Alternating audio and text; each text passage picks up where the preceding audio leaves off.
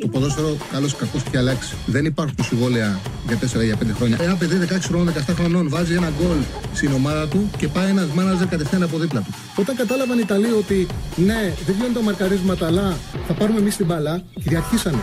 Το χέρι του βοηθού, το χέρι του το μόνο που μπορεί να κάνει να στηριχτεί και για να μην πέσει κάτω. Με το αριστερό και με το δεξί δεν το βάλει το χέρι. Το, το, το, χέρι του δεν θα συνεχίσει να κινείται. Το βάλει στο πισινό του. Α, μ' αγαπάτε, δηλαδή, Τσάρλι, μ' αγαπάτε. Εννοείται, εννοείται, εννοείται. Καλησπέρα, καλώς ήρθατε σε ένα ακόμα Charlie Ball. Είμαστε μαζί με τον Στέφανο Συναδεινό και όπως πάντα μαζί με την B365. Ξέρετε ότι χρειαζόμαστε να κάνετε like στην εκπομπή, κάντε και subscribe όσοι δεν έχετε κάνει στο κανάλι μας. Στέφανε, χτες θυμάσαι το ποσοστό του Γιάνσεν που κι- ε, κινήθηκε στο Πολ. 32% περίπου.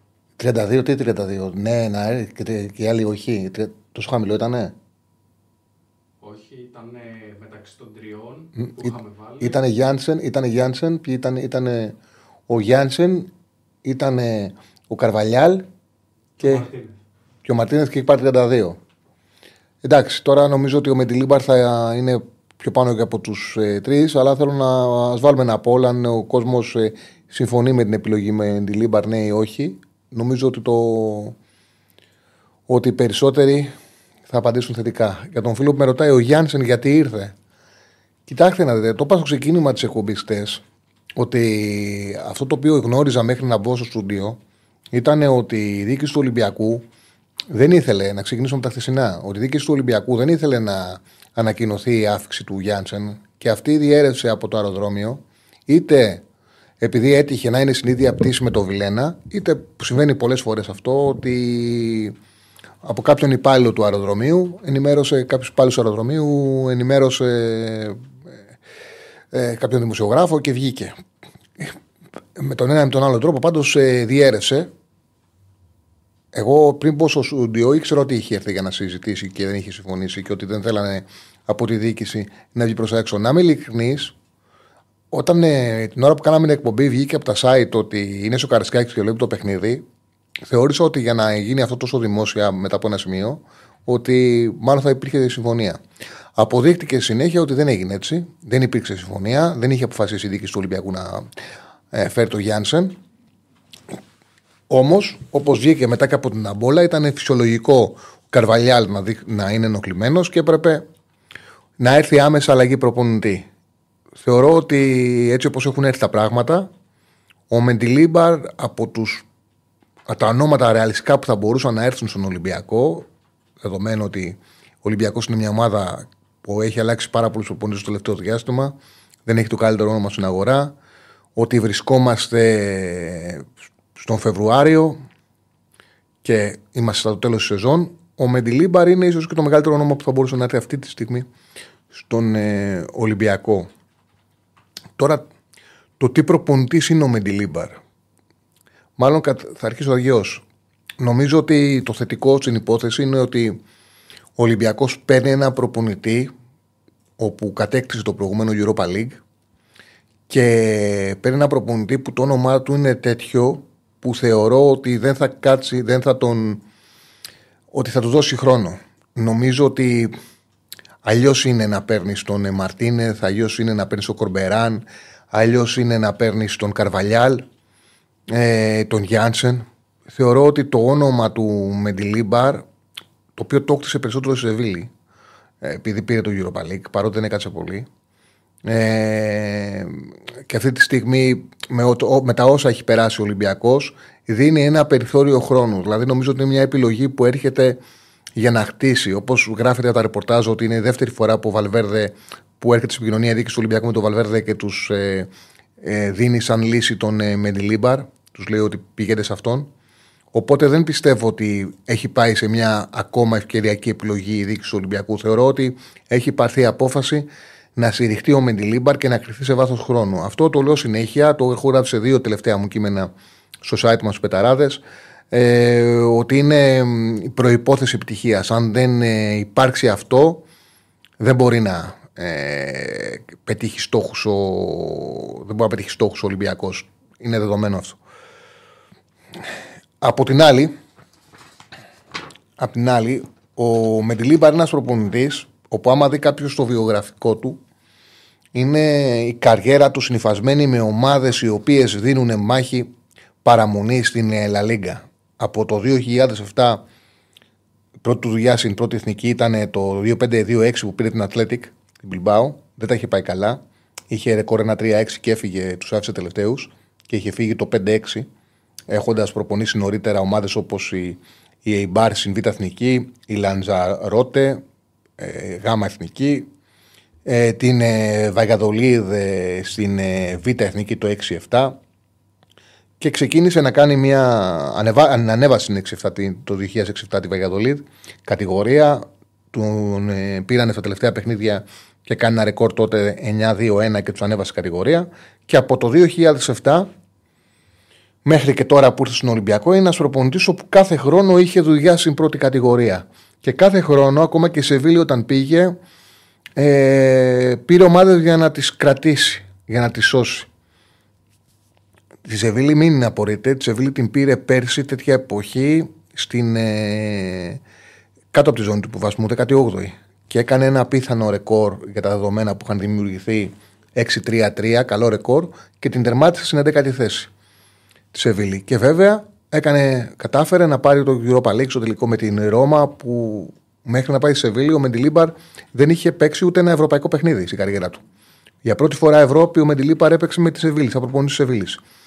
Ήταν ένας προπονητής ο οποίος, το ξαναλέω, έπαιρνε ομάδες ε, μικρομεσαίες. Να σας πω για παράδειγμα, ξεκίνησε 7-8 πρώτη δουλειά, πρώτη, δεύτερη δουλειά πρώτης κατηγορίας, αλλά ξεκίνησε και το σερί του να δουλεύει συνέχεια σε πρώτη εθνική, με ρεκόρ 11-12-15.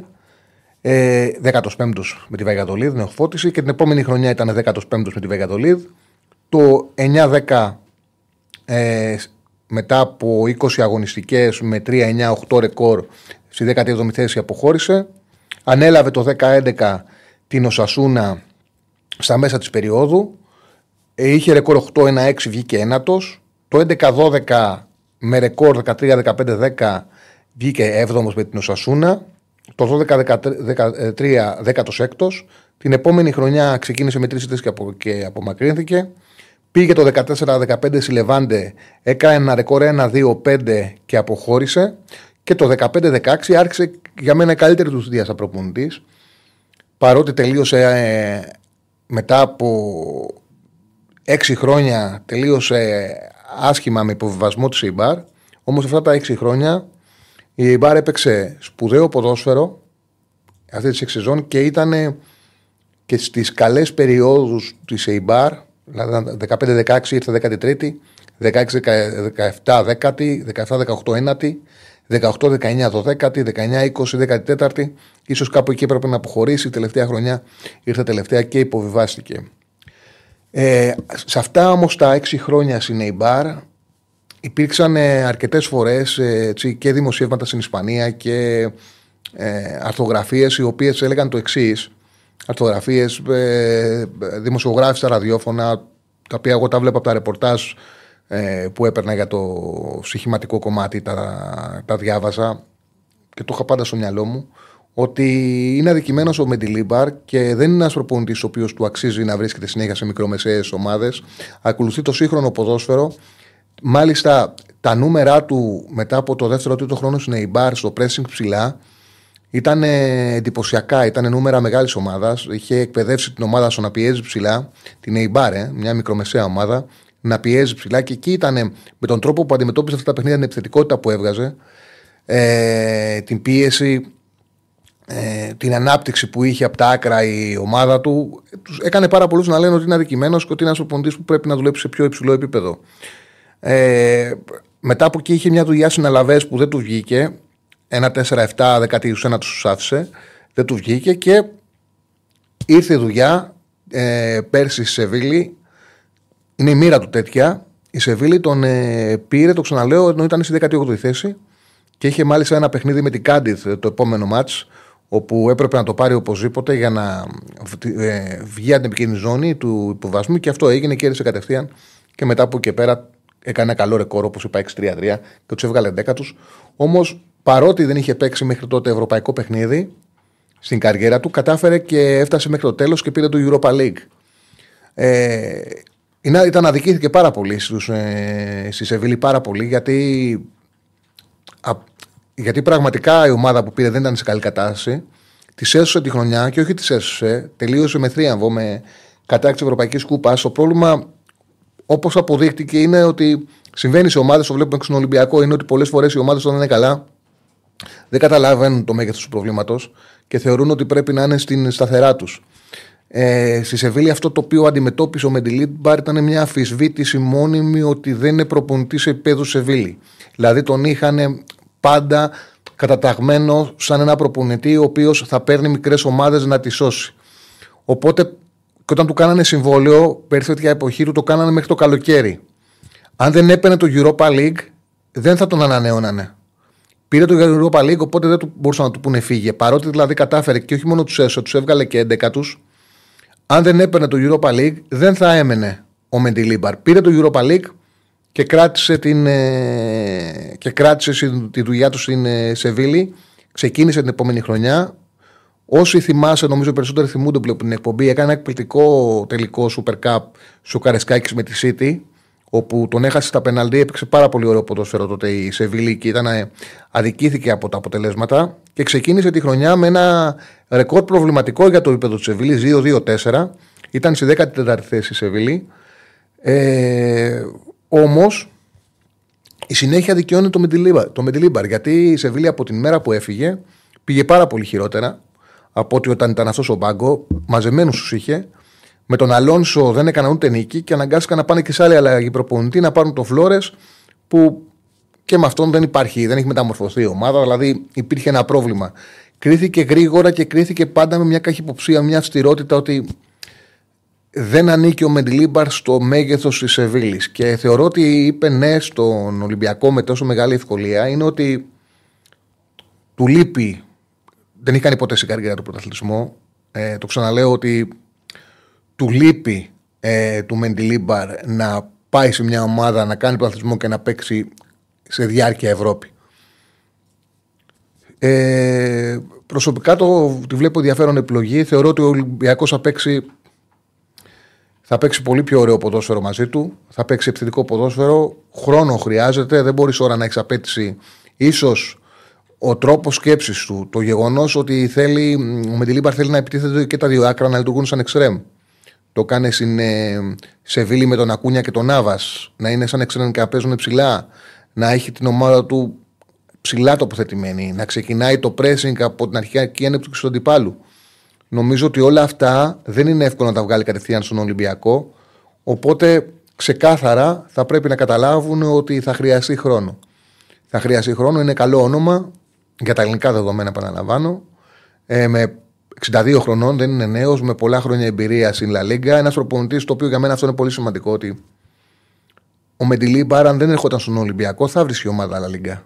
Δηλαδή, ένας προπονητής που δεν θα τον έπαιρνε η Μπαρσελόνα, δεν θα τον έπαιρνε η Ρεάλ, Όμως, ε, αν δεν πήγαινε καλά η Βαλένθια, θα μπορούσε να το κοιτάξει.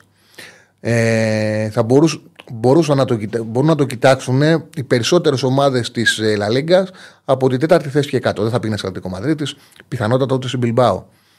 Τον κοίταξε η Σεβίλη όταν ήταν στα κάτω της. Όμως, ακόμα και οι Σεβίλη θα μπορούσαν να ξανασχοληθούν μαζί του. Και πάρα πολλές ομάδες θα, θα βρει και ήταν δεδομένο ότι είναι προπονητής σε επίπεδο Λα Λίγκα από τη μέση και κάτω, αλλά είναι προπονητής του επίπεδου Λα Λίγκα που τόσα χρόνια κάθε χρόνο βρίσκεται εκεί. Οπότε είναι ένα καλό όνομα για, την, ε, για το ελληνικό ποδόσφαιρο, καλό όνομα για τον Ολυμπιακό και τον ακολουθεί και μια ωραία ποδοσφαιρική φιλοσοφία επιθετική σύγχρονη. Ε, όχι, δεν είναι, φίλε, δεν είναι, δεν έχεις ιδέα. Και, και έχει πλάκα που το άκουσα έξω ραδιόφωνο να λέει ένας ότι είναι αμυντικογενής προπονητής ο Μεντιλίμπαρ. Το μόνο που δεν είναι αμυντικογενής προπονητής ο Μεντιλίμπαρ. Ε, τα νούμερα pressing πίεσης που είχε καταγράψει στο αντίπαλο μισό της. Ε, στο αντίπαλο μισό στην Σεϊμπάρ ήταν απίστευτα. Ε, εσύ πρέπει απλά μάλλον πρέπει να το άκουσες από κάποιους που το είπαν στο ραδιόφωνο γιατί το άκουσα και εγώ και πήγα να τρακάρω που πιάσαν τα γίγια. Ε, εντάξει. Υπάρχει ελλειπής πληροφόρηση και η ανάγκη να λένε απόψεις. Ασφαλώς τώρα μιλάμε για ένα προπονητή που ήταν για πάρα πολλά χρόνια σε ομάδες που διεκδικούσαν την, παραμονή, την παραμονή τους. Όμως τα, ε, τα, έξι χρόνια, τα έξι χρόνια που έκατσε στην ε, Eibar διαμόρφωσε ένα επιθετικό χαρακτήρα που το ξαναλέω ότι αυτός ο επιθετικός ε, χαρακτήρας που είχε η Eibar έκανε πάρα πολλούς να λένε ότι ήρθε η ώρα στον Μεντιλίμπαρ να δώσουμε μεγαλύτερη ομάδα. Ε, λοιπόν, ο Μεντιλίμπαρ για επιλογή με εξαμήνου δεν είναι κακός, λέει ο φίλος.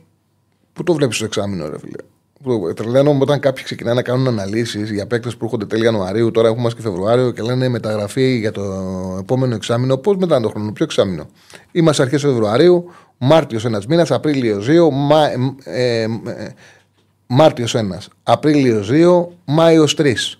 Να πάμε μέχρι τέτοιο 3,5 μήνες είναι. Ποιος εξημείνει. Αν τελειώσει δηλαδή τέλος χρόνου, 3,5 μήνες. Ε, θεωρώ πάντως ότι θα είναι λάθος από τη στιγμή που φέραν το Μεντιλίμπαρ στον Ολυμπιακό, θα είναι λάθος να μην αλλάξουν λογική. Εγώ περιμένω ο Ολυμπιακός να αλλάξει λογική και να τον αφήσει να δουλέψει. Ο Μίτσελ είναι καλύτερος. Κοίταξε, φίλε Χρήστο, οι δουλειές του Μίτσελ από την μέρα που φύγει από τον Ολυμπιακό μέχρι και που επέστρεψε ήταν όχι προβληματικές. Είναι από τα χειρότερα βιογραφικά που μπορεί να δεις ένα προπονητή. Είναι καταστροφικός όπου πήγε. Ο Μίτσελ, για παράδειγμα, πολύ δύσκολα θα βρει δουλειά στην Λα Λίγκα. Ο Μεντιλίμπαρ είναι προπονητής Λα Λίγκα. Δεν είναι προπονητής των κορυφαίων ομάδων. Δεν είναι ο Μίτσελ ο καινούριος χειρόνα. Ε, Όμως είναι ένας προπονητής που δεδομένα όποιος είχε πρόβλημα τον έπαιρνε. Ε, δεν έρχονται συχνά τέτοιοι προπονητές στην Ελλάδα με τέτοιο βιογραφικό. Δουλεύει, δεν είναι με μια δουλειά, δουλεύει σταθερά από το 2007 μέχρι σήμερα που είναι 23-24. Κάθε χρόνο δεν υπάρχει χρονιά που δεν έχει πάρει μια ομάδα ε, που δεν δουλεύει στην ε, La Δεν είναι για να τον απαξιώσουμε.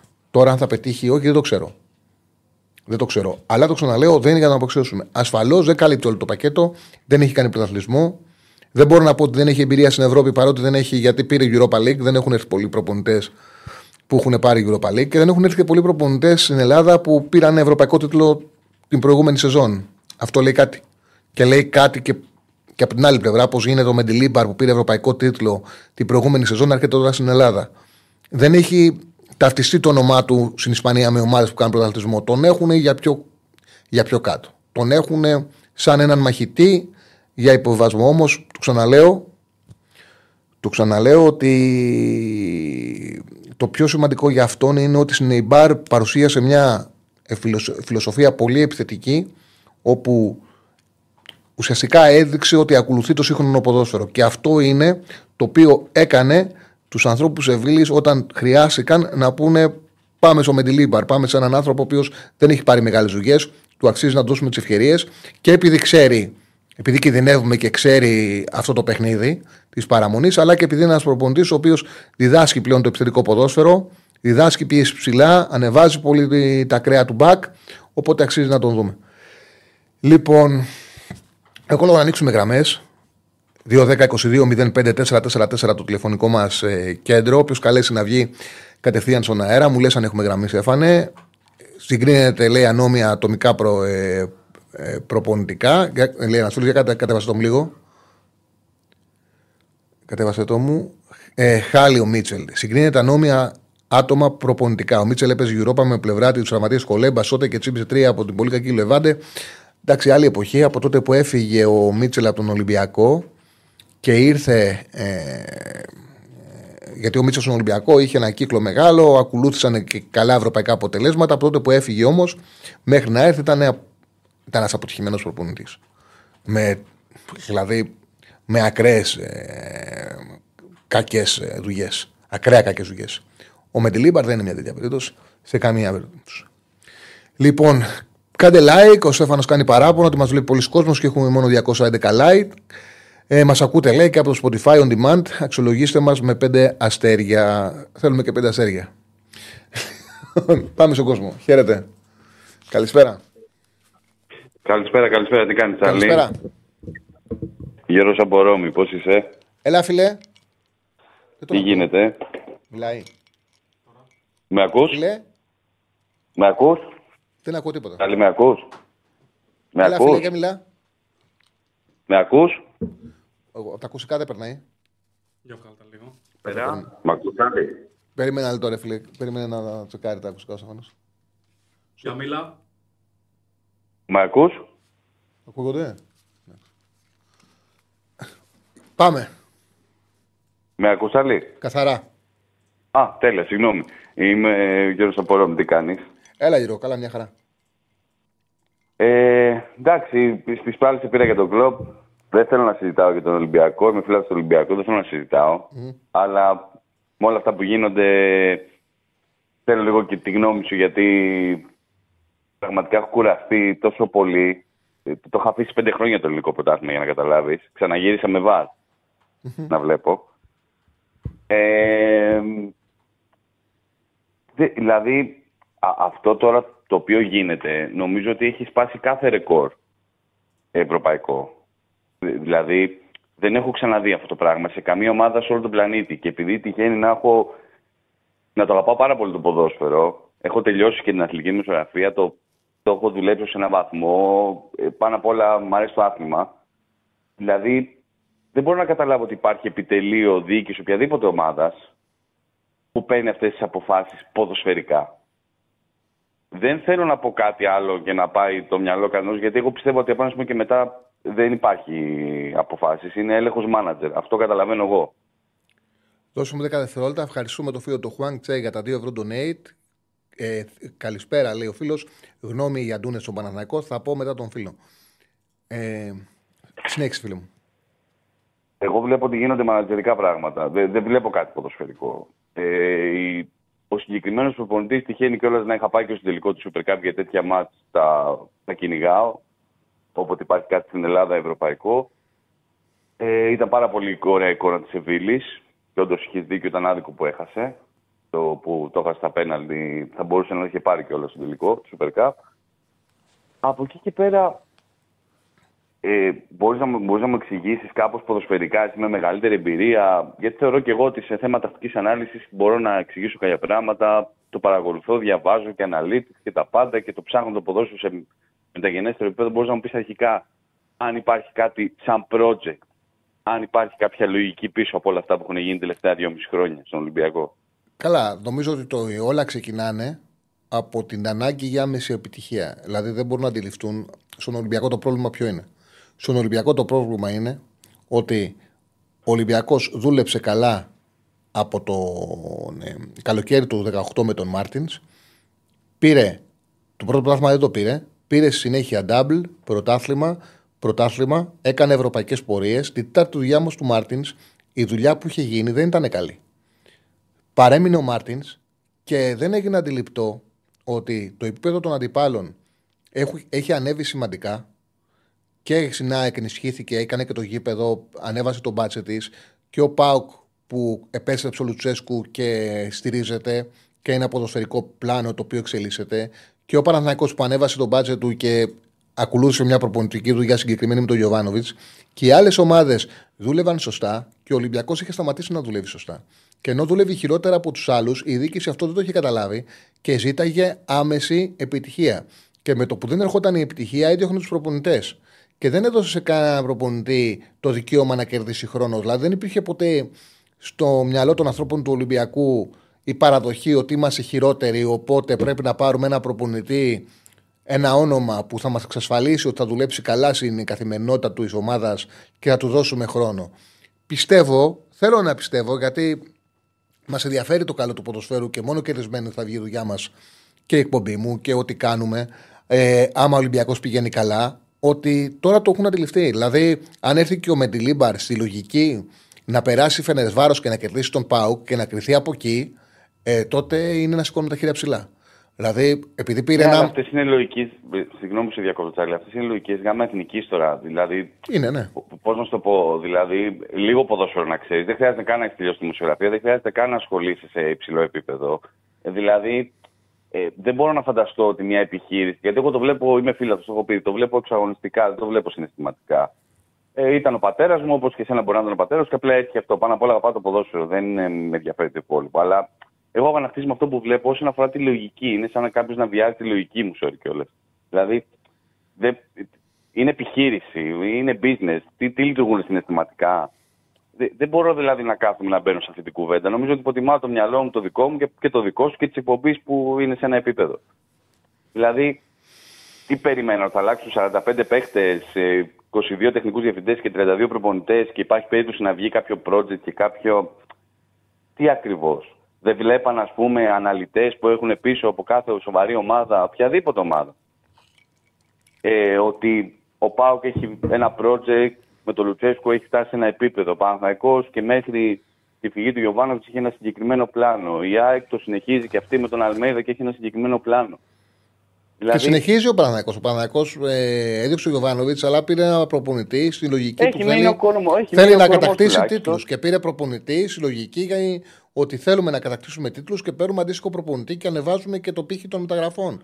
Δηλαδή ο Παναγιακό συνεχίζει. Είναι, Καλή κίνηση είναι και του Παναγιακού. Απλά εντάξει, εγώ ε, πάντα πιστεύω στο project. Εμένα μου αρέσει η λογική της Premier, μου αρέσει η λογική και της Γερμανίας κρατάω τον ίδιο προπονητή, βήμα-βήμα. Δεν είμαι με τους τίτλους. Αν ο τίτλος συνδυάζεται, και με, συνδυάζεται και με καλό ποδόσφαιρο, όλοι το θέλουν αυτό. Απλά από εκεί πέρα δεν μου αρέσουν οι short term ομάδες, μου αρέσουν τα, τα long term σχέδια, έτσι mm. κι αλλιώς. Ε, αλλά δεν διαφωνώ το ότι όντως ε, θα μπορούσε να είναι κάτι πιο, πιο μεγάλο, πιο εξελίξιμο. Αλλά και ότι καταλαβαίνω την ανάγκη του Παναθαϊκού που έχει 14 χρόνια πάρει πρωτάθλημα και βιάζεται. Αν και με την ψύχωση με τον πρωταθλητισμό νομίζω ότι ποδόσφαιρο δεν φτιάχνεις. Μακάρι να του βγει για το καλό του ποδοσφαίρου που και εσύ, εννοείται. Αλλά από εκεί και πέρα. Ε, δεν θέλω να πω το κλεισέ αν δεν τον αφήσουν να δουλέψει το Μιντιλίμπαρ και το κάθε Μιντιλίμπαρ που είναι ένα καλό όνομα. Είναι το ότι είναι τελευταία ευκαιρία. Νομίζω ότι είναι φουλ ξενερωμένος και ο κόσμος και νομίζω ότι δεν υπάρχει πλέον κάτι άλλο πέρα από αυτό. Δηλαδή, αν δεν γίνει και τώρα, ο Ολυμπιακός θα ζήσει πέντε χρόνια, θα πάει σε, σε άλλα επίπεδα. Μα ξέρεις, συμβαίνει αυτό που λέει εξενωμένο ο κόσμος. Εγώ ξέρεις, δεν αντιλαμβάνομαι μιλώντας με φίλους του Ολυμπιακού για τα πόλ που κάνουμε. Ότι για παράδειγμα, ο κόσμος δεν ήταν ευχαριστημένος του Καρβαλιάλ.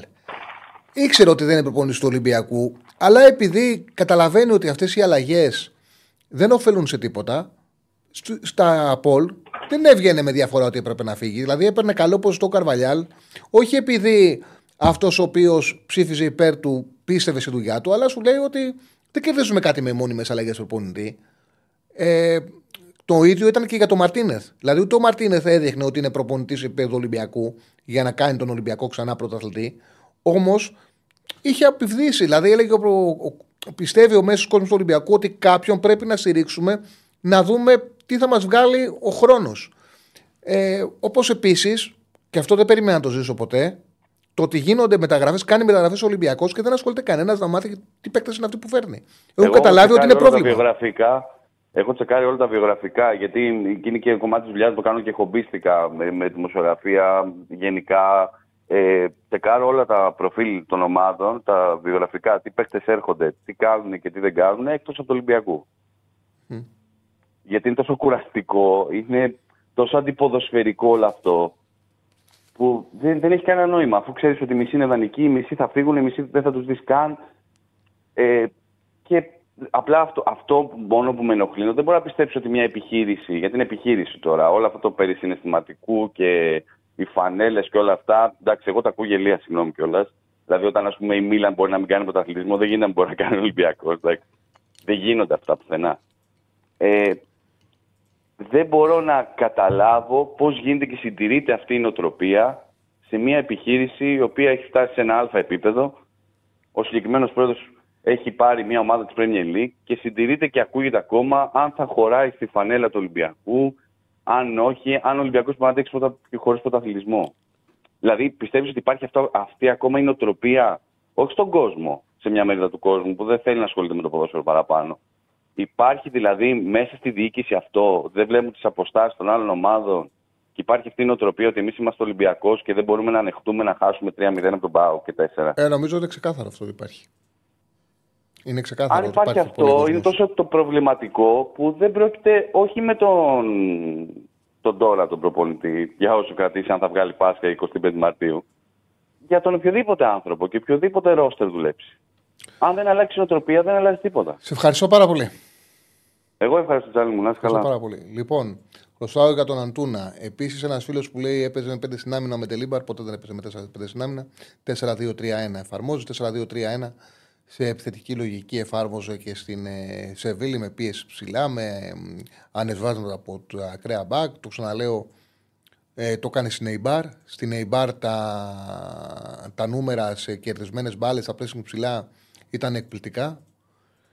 Ε, και γι' αυτό το λόγο άρχισα ξαναλέω ότι είχε γίνει μια συζήτηση ότι πρέπει να, ότι αξίζει να τον δει και μια καλύτερη ομάδα τον Μεντιλίμπαρ. Επίσης, αυτό που χρωστάω για τον Αντούνα, πιστεύω ότι είναι πολύ καλή περίπτωση ο Αντούνα. Ταχύτατο στο εξτρέμ, έχει τον γκολ. Ε, και από τη στιγμή που είναι στη λίστα του Παναθηναϊκού, τον γνωρίζουν, τον είχαν χτυπήσει τον ε, πέρσι τον Ιανουάριο με Γιωβάνοβιτς, ήταν ο απόλυτος στόχος του Γιωβάνοβιτς. Τα είχαν βρει μαζί του, δεν τα είχαν βρει με την ομάδα του. Θεωρώ πάρα πολύ πιθανό ο Παναθυνακό και να κινηθεί και να τον αποκτήσει το καλοκαίρι. Πάμε στον επόμενο. Καλησπέρα. Καλησπέρα. Καλησπέρα. Καλησπέρα. Καλησπέρα Κώστας Ολυμπιακός από τη Θεσσαλονίκη. Έλα Κώστα. Μιλήσαμε και χθες. Και χτες, ναι, ναι, ναι. Ε, τελικά τζάμπο μιλάγαμε για τον ε, Χάνσεν, τον ε, Γιάνσεν που λεγότανε. Άλλο ήταν το κόλπο. Ε, θα ήθελα να σε ρωτήσω, αν έχεις κάποιο ρεπορτάζ, αν σε έχουν ενημερώσει, αν έχεις ρωτήσει, άμα αυτός ο Ολλανδός μας απέρριψε ή τον απορρίψαμε, γιατί έχεις αυτό; Κοίταξε, ε, δεν ξέρω αν μας απέρριψε τον Ολυμπιακό ή αν τον απέρριψε ο Ολυμπιακός στον Ολλανδό. Γνωρίζω και το ξέρω πριν πω στην εκπομπή ότι ήρθε για να συζητήσει, όχι για να κλείσει. Ε, απλά τα χάλασε όλα το γεγονός ότι δημοσιεύθηκε ότι δημοσιεύθηκε η άφηξή του. Ότι βγήκε προς τα έξω. Ε, να, σου, να σου πω την αλήθεια, δεν με παρέσυρε το ότι έκανε ο Καρσκάκη και είδε το παιχνίδι και φωτογραφήθηκε. Θεώρησε ότι ήταν μια κίνηση ότι πήγε καλά το ραντεβού και ότι μάλλον ήταν επόμενος.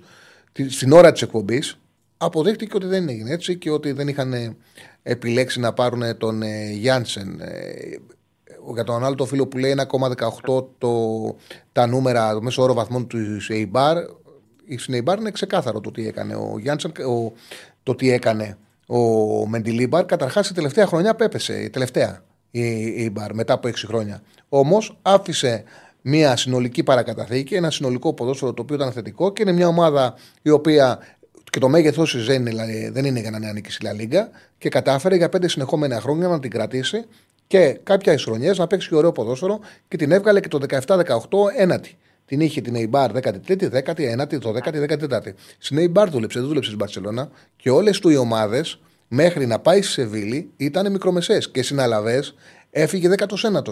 Κάποιες έσωσε, κάποιες έριξε. Αυτή ήταν η καριέρα του. Είναι ένας προπονητής ο οποίος μόνιμα έπαιζε για να κρατήσει ομάδες στην κατηγορία. Απλά στην Eibar που έμεινε μεγάλο διάστημα εξέλιξε ένα πιο επιθετικό ποδόσφαιρο.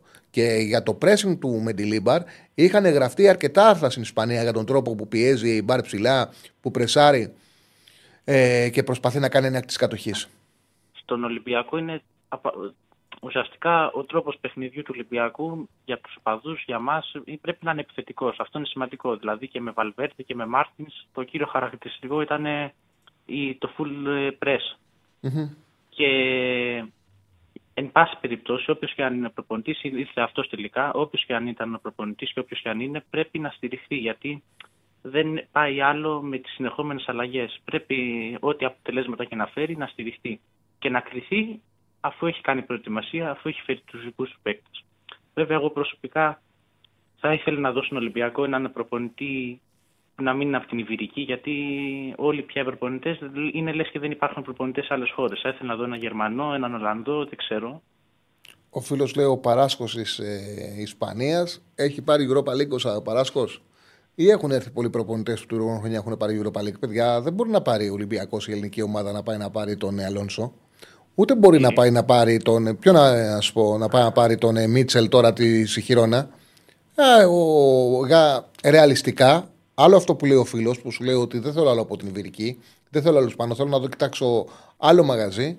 Είτε θα πας να πάρεις προπονητή που κάνει πρωταθλητισμό από πρωταθλήματα πιο κοντά στα δικά μας, δηλαδή να πάρεις έναν προπονητή Σέρβο, ο οποίος έχει πάρει πρωταθλήματα. Ναι. Να πας να πάρεις έναν Αυστριακό, έναν Ούγκουρο, έναν. Ε, ακόμα και ο Τερήμ πήρε ο Παναγιώ σε μεγάλη ηλικία να πας να πάρεις από πρωταθλήματα κοντά στα ελληνικά έναν προπονητή πρωταθλητισμού με τίτλους. Αν πάρεις προπονητή από Ισπανία, από Ιταλία, Γαλλία, Γερμανία, ε, δεν θα πάρεις τον ε, κορυφαίο. Θα πάρεις κάποιον ο οποίος δίνει τη μάχη του εκεί που τη δίνει. Ο Μεντιλίμπαρ έτυχε να πήρε και το ευρωπαϊκό του πέρσι με τη Σεβίλη. Ε, ε, αυτό είναι πολύ σημαντικό γιατί εντάξει, λέμε για τα χρόνια του σε μικρότερες ομάδες.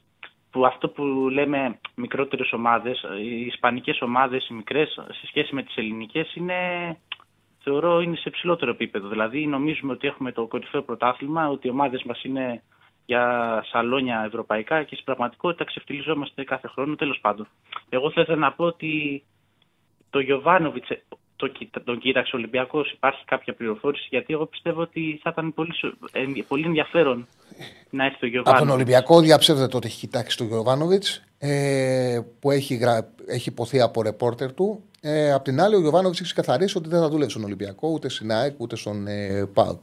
Δεν σημαίνει κάτι αυτό. Αλλά ναι, έχει διαψεύσει ναι. ο Ολυμπιακός ότι και ασχολήθηκε ποτέ με τον Γιωβάνοβιτς. Εγώ, άμα ήμουν Μαρινάκης, θα πήγαινα στο Γιωβάνοβιτς με μια λευκή ε, επιταγή, θα του δίνα ό,τι ήθελε, γιατί με τον Παναθηναϊκό απέδειξε ότι μπορεί να φτιάξει μια ομάδα πρωταθληματική. Στον Αποέλ έπαιρνε τα πρωταθλήματα, είχε φτάσει, αν δεν κάνω λάθος, και ψηλά στην Ευρώπη. Είχε φτάσει στο Champions League από ΕΛ κάπως. Δεν του ταιριάζει ο Ολυμπιακός ο Γιωβάνοβιτ, μην το συζητήσει. Δεν του ταιριάζει ναι, καθόλου. Όχι για ότι είναι παραναϊκό. Όχι ότι είναι παραναϊκό. Αυτά δεν παίζουν ρόλο. Δεν, δεν λέω γι' αυτό. Όχι, εντάξει, κατάλαβα. Ναι. Πού θα του ταιριάξει; Ο Ολυμπιακός θέλει να κάνουν κινήσεις 50, να κάνουν μεταγραφές. Ε, είναι μια ομάδα που κάνει μεταγραφές, κάνει κινήσεις. Ο Γιωβάνοβιτς ε, με το που ερχόταν μεταγραφική περίοδο είχε άγχος. Μην υπάρχουν πολλούς παίκτες. Δεν είναι, είναι δύσκολος ο Γιωβάνοβιτς. Θέλει να έχει τον έλεγχο αυτός. Ο Ολυμπιακός δεν του δίνει. Εγώ θα το ήθελα. Ναι, αλλά ο Ολυμπιακός δεν δίνει ναι, στον προπονητή ναι. του τόσες πολλές αρμοδιότητες όπως έδωσε ο Παναναναϊκό. Δεν δίνει. Ο, ο Γιωβάνοβιτ το θέλει όλο πάνω του. Το θέλει όλο πάνω του. Πώς θα του δώσει αυτή τη δυνατότητα ο Ολυμπιακός; Δεν γίνεται. Δεν νομίζω ότι ταιριάζει καθόλου. Δηλαδή, ε, ο Γιωβάνοβιτ θα έφευγε όχι από παιχνίδι, από συζητήσεις με ανθρώπους συζήτησης. Θα έφευγε επειδή δεν θα κουμπώνανε με τίποτα.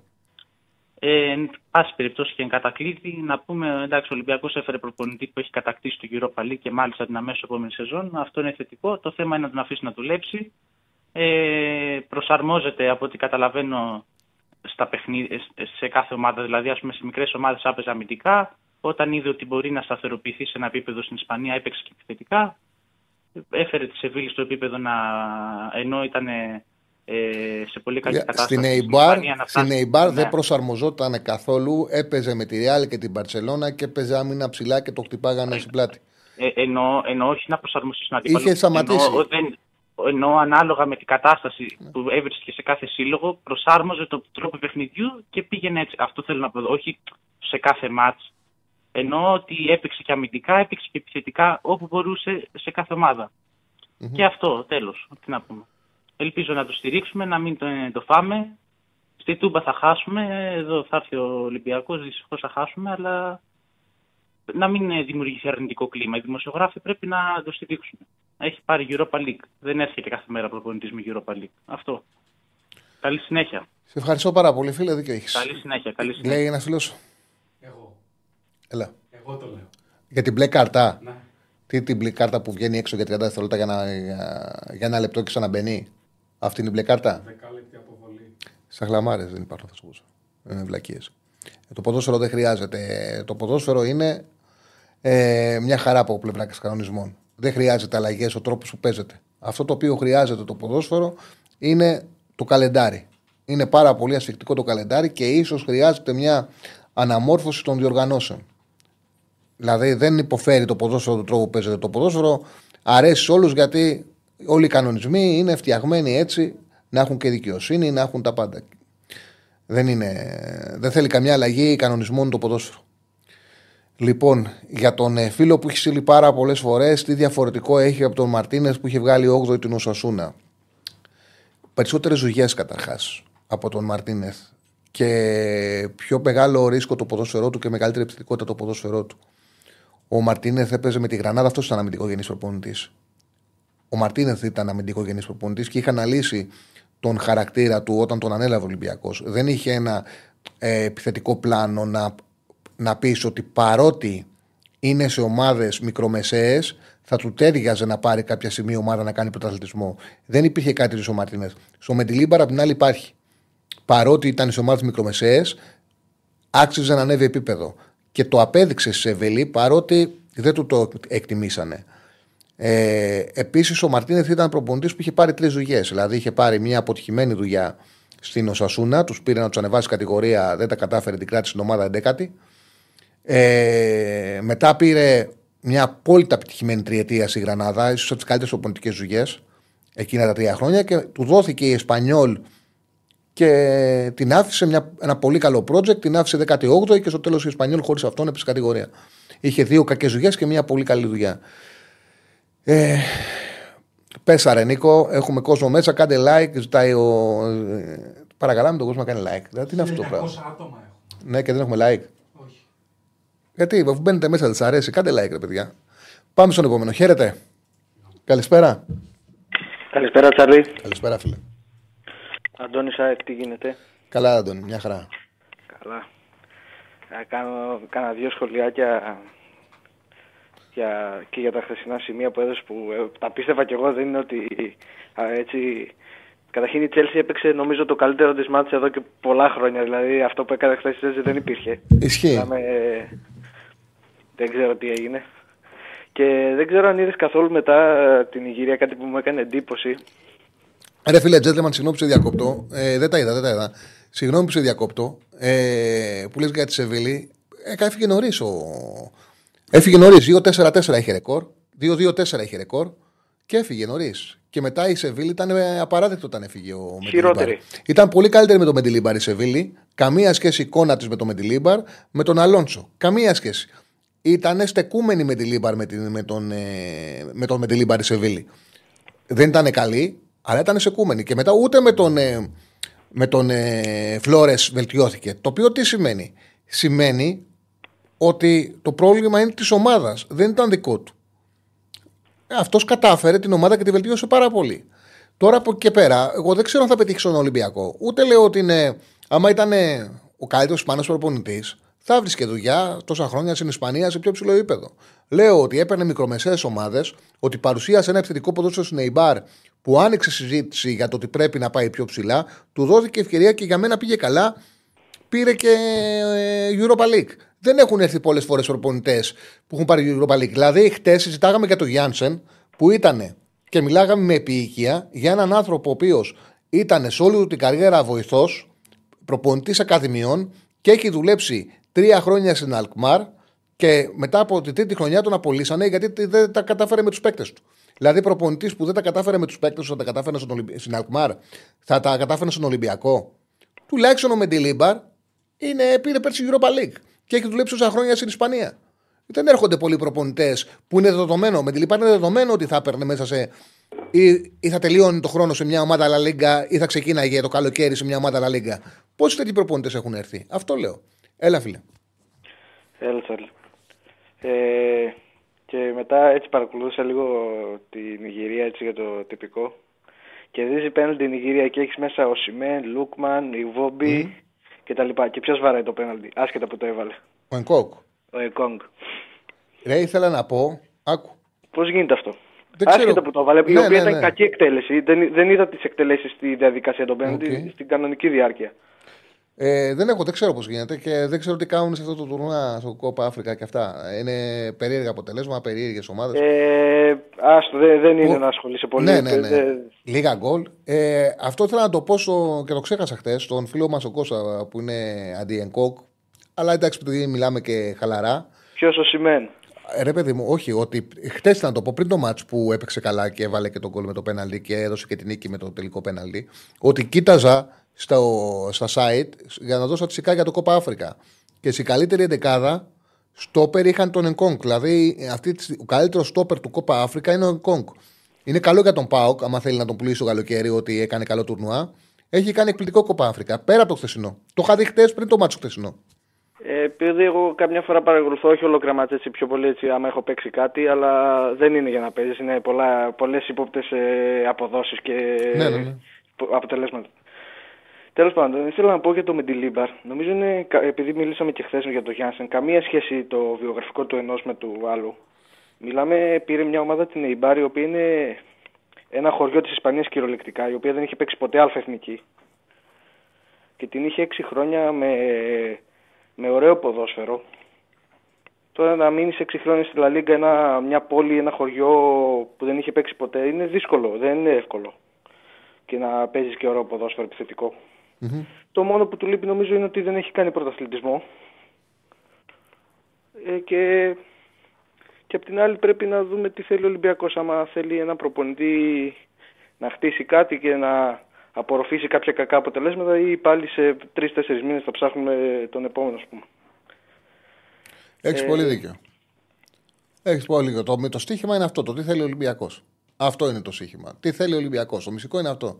Αν ο Ολυμπιακός, δηλαδή για μένα, έχει αξία να τοποθετεί ο Κοβάτσεβιτς. Έχει αξία. Εγώ περισσότερο με ενδιαφέρει να ακούσω έναν άνθρωπο του Ολυμπιακού να μιλάει για το πλάνο της ομάδας και το τι θέλει η ομάδα με την Λίμπαρα. Αν τώρα βγει, άσο τον- αν ακούσουμε τον Μαρινάκη, τον Καραπαπά, τον ε, Κούγια, και αρχίζουν πίεση για το πρώτο παιχνίδι στον ε, προπονητή για αποτελέσματα, δεν βγαίνει άκρη. Εγώ αυτό που χρειάζεται ο Ολυμπιακός είναι μια ήρεμη ποδοσφαιρική φωνή, να βγει να τοποθετεί για παράδειγμα ο Κοβάσεβιτς, να τον δω μαζί με τον Καρεμπέ και να πούνε ότι ετοιμάζουν ένα μακροχρόνιο πλάνο.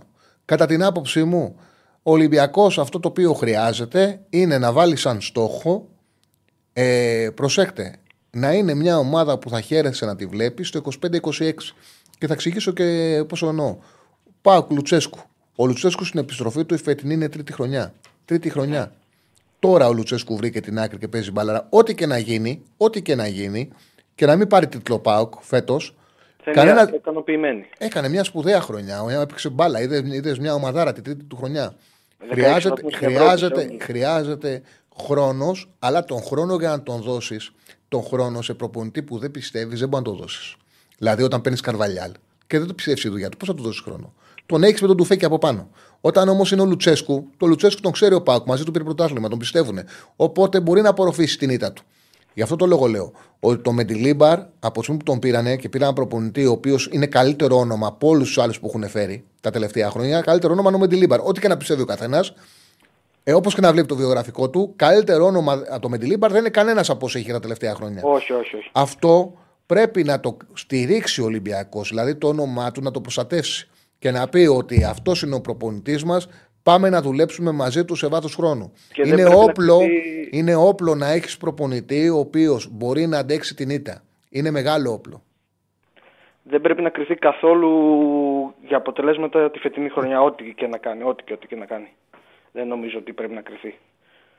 Ε, και με βάση αυτό ήθελα να πω πόσο τυχερή, ε, δεν ξέρω αν ήταν κάποια συγκεκριμένη επιλογή μετά από ψάξιμο, είναι η ΑΕΚ με τον Αλμέιδα, γιατί νομίζω είχε όλα τα στοιχεία εκτός από το ότι δεν είχε προπονήσει στην Ευρώπη. Ήταν ένας παίκτης ο οποίος ήταν διεθνής με την Εθνική Αργεντινής βασικός. Δεν είναι πολλοί παίχτες που μπορούν να το κάνουν αυτό. Μεγάλο όνομα, μεγάλη καριέρα. Και είχε δουλέψει σε πρωταθλήματα εκτός από το MLS που δεν υπάρχει κάποια πίεση. Σε πρωταθλήματα που η πίεση είναι δεκαπλάσια από την Ελλάδα. Τώρα να έχεις τη River Plate με 30 εκατομμύρια οπαδούς από πάνω σου. Ε, να πηγαίνεις στο Μεξικό που η- η πίεση, αν εδώ έχουμε πίεση και είναι επί 10, είναι πολύ πιο δύσκολη και πιο απαιτητική. Να κάνεις πρωταθλητισμό και να παίρνεις πρωτάθλημα, να παίρνεις το τοπικό Champions League ήταν μια πετυχημένη επιλογή. Με ξε... Είχε και ξεκάθαρο ποδοσφαίρο στο μυαλό του, οπότε είμαστε τυχεροί που είτε βρέθηκε στο δρόμο μας είτε κάποιος τον επέλεξε. Σίγουρα. Ε, αυτά, Τσάρλι. Ευχαριστώ πολύ. Θα μιλήσουμε για τον τέρμπι ε, αύριο. Θα προσπαθήσω να σε πάρω και αύριο. Ε, Να είσαι καλά. ευχαριστώ πολύ. Να είσαι καλά. Η επόμενη ομάδα που λέει ο φίλος θα δείξει προπονητή ο Παναθανικό θα είναι αποκλεισμό στο κύπελο από τον Πάουκ. Αυτό δεν υπάρχει περίπτωση να γίνει. Δεν υπάρχει περίπτωση δηλαδή να αλλάξει προπονητή ο Παναθανικό να αποκλείσει το κύπελο από τον Πάουκ. Ο προπονητή μπορεί να αλλάξει ο Παναθανικό αν στο δρόμο για το πρωτάθλημα, που είναι ο στόχος του, ο πραγματικός στόχος, ε, μείνει πάρα πολύ πίσω. Οπότε δεν υπάρχει λόγος να συνεχιστεί αυτή η συνεργασία με τον Τερήμ που ουσιαστικά κλείδωσε για αυτόν τον λόγο. Ναι, άμα μου έλεγες ότι θα μου διώξει ο προπονητή ο Παναγιακό επειδή θα μείνει μείον 10 από τον Πάουκ, θα σου έλεγα ναι, μπορεί. Ε, Δεν υπάρχει περίπτωση να φύγει για να αποκλειστεί από τον Πάουκ ο Παναθυναϊκό. Λοιπόν, ε, πάμε στον επόμενο. Εντάξει, καλά πάμε. Καλά πάμε. Και, εντάξει, και 800 like, ε. like θέλουμε. Πόσα θες, 800. Έχουμε ακόμα μία ώρα. Σημασία έχει ότι μας βλέπει κόσμος τώρα. Για να μας λείπει, του αρέσει. Τι να κάνουμε. Μπορούμε να πά- πάμε να το πατήσουμε με το ζώο. Πάμε στον επόμενο. Χαίρετε. Καλησπέρα, Τσάρλι. Καλησπέρα. Αλέξανδρος Ολυμπιακός. Έλα, φίλε. Ε, σε ακολουθώ πολύ καιρό, σ' ακούω. Δεν έχει τύχει να μιλήσουμε ποτέ. Μ' αρέσει πολύ ο τρόπος που βάζει το ποδόσφαιρο πάνω από τις ομάδες. Σας ευχαριστώ πολύ. Ε, είχε τύχει να βρεθώ εκείνο το 15 Αύγουστο στο Καραϊσκάκι να δω τη Σεβίλη με τη City. Και μου είχε κάνει ρε φίλε μεγάλη εντύπωση. Τώρα βέβαια με επιφύλαξε αυτό που λέω έτσι. Ναι, ναι. Γιατί είναι 15 Αύγουστος, νωρίς τη σεζόν για τις ομάδες.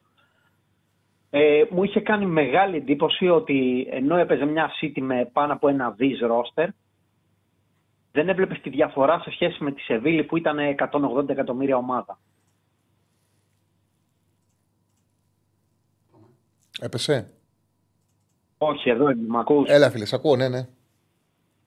Μου είχε κάνει πολύ, μεγα... πολύ μεγάλη εντύπωση ότι δεν έβλεπες τη διαφορά χρημάτων στο γήπεδο σε εκείνο το παιχνίδι. Κοίτα, ε, να είμαστε απόλυτα ειλικρινείς, η Σεβίλη έπαιξε, παίζει και πάρα πολύ μεγάλο ρόλο και σαν σύλλογο, σαν μέταλλο στα μεγάλα ευρωπαϊκά παιχνίδια. Έχει μάθει με οποιοδήποτε και να είναι προπονητής να είναι, ρε παιδί μου, να είναι καλά. Δηλαδή να μεταμορφώνεται. Ακόμα και, και η φετινή Σεβίλη που παρέπε στο Champions League που δεν κατάφερε να πάρει την πρόκληση, όμως ήταν πολύ πιο μαχητική. Έκανε και με τον Αλόνσο προπονητή, έκανε καλύτερα παιχνίδια στο Champions League από ό,τι έκανε στη La Liga. Δηλαδή είναι έτσι, είναι έτσι φτιαξιά της, το μεταλλητέ της. Ε, Παρ' όλα αυτά και στο μάτσο που λες εσύ με τη City έδειξε την οτροπία του που και τη City την έπαιξε επιθετικά. Δηλαδή την πίεσε ψηλά, την πρέσαρε, της πήγε να την κερδίσει μέσα από επιθετικότητα. Δεν ήταν ε, μια λογική να παίξουμε χαμηλά να κλέψουμε. Και αυτό το έκανε με την, από την Eibar και μετά το έκανε συνεχώς. Ε, επειδή τότε μου είχε κάνει αυτό πολύ εντύπωση, είχα μιλήσει με ένα φίλο μου που σπούδαζε τότε η Ισπανία και μου είχε πει λίγα πράγματα σε σχέση με αυτόν τον προπονητή. Μου είχε πει βέβαια ότι είναι προσκυνάει το 10 το κλασικο Το 4-2-3-1 δηλαδή που παίζει το 10 είναι 10 πραγματικό. Και ότι στα χαφ θα ήθελε αυτός όχι το κλασικό το στυλ ότι του χαφ ξέρω εγώ που μαρκάρω. Μου είχε πει ότι παίζει πολύ box to box τα χαφ του. Δηλαδή μπορεί να γυρίσει το half και 6, μπορεί να γυρίσει και 8. Δηλαδή ότι είναι. Η τρία, παίζει με 2 στο κέντρο και το δεκάρι είναι. Το δεκάρι είναι μόνο μπροστά. Σίγουρα μπροστά δηλαδή. Ε, μου είχε πει για αυτόν τον τύπο ότι είναι σεβαστός αρκετά. Ε, τώρα από εκεί και πέρα όλα στο χόρτο θα φανούν ρε φίλε. Δεν θέλω να είμαι υπεραισιόδοξος, αλλά σίγουρα ας μην αρχίσουμε και την ανθρωποφαγία άμα στραβώσει ένα αποτέλεσμα ξέρω εγώ στον ΠΑΟΚ ή άμα δεν περάσουμε με τη Φέρετς Βάρος. Γι' αυτό το λόγο Ας λέω. δούμε, ας δούμε μια περίοδος, ας δούμε μια περίοδος δηλαδή και αυτός να μας μάθει και εμείς να τον μάθουμε. Μπράβο. Στον κρίνουμε ρε φίλε να κάνει την προετοιμασία του, δηλαδή με την ανθρωποφαγία ένα έλεος. Ένα έλεος ας πούμε. Εγώ θα πω και θα μιλήσω θετικά για το Μεντιλίμπαρ. Αν ακούσω τους ανθρώπους του Ολυμπιακού στην παρουσίασή του, να του έχουν κάνει, δηλαδή πρέπει να ακούσουμε και τη συμφωνία, να μιλήσουν για ένα συμβόλαιο το οποίο θα έχει χρονικό ορίζοντα μίνιμουμ 2,5 χρόνια και να πούνε ότι δεσμευόμαστε ότι θα τον κρατήσουμε. Δηλαδή για τον, είναι πολύ σημαντικό να σταματήσει ο Ολυμπιακός να εξαρτάται, ο προπονητής του Ολυμπιακού να εξαρτάται το επόμενο αποτέλεσμα. Και το ξαναλέω, δεν μπορούσαν να το κάνουν αυτό με τον Καρβαλιάλ.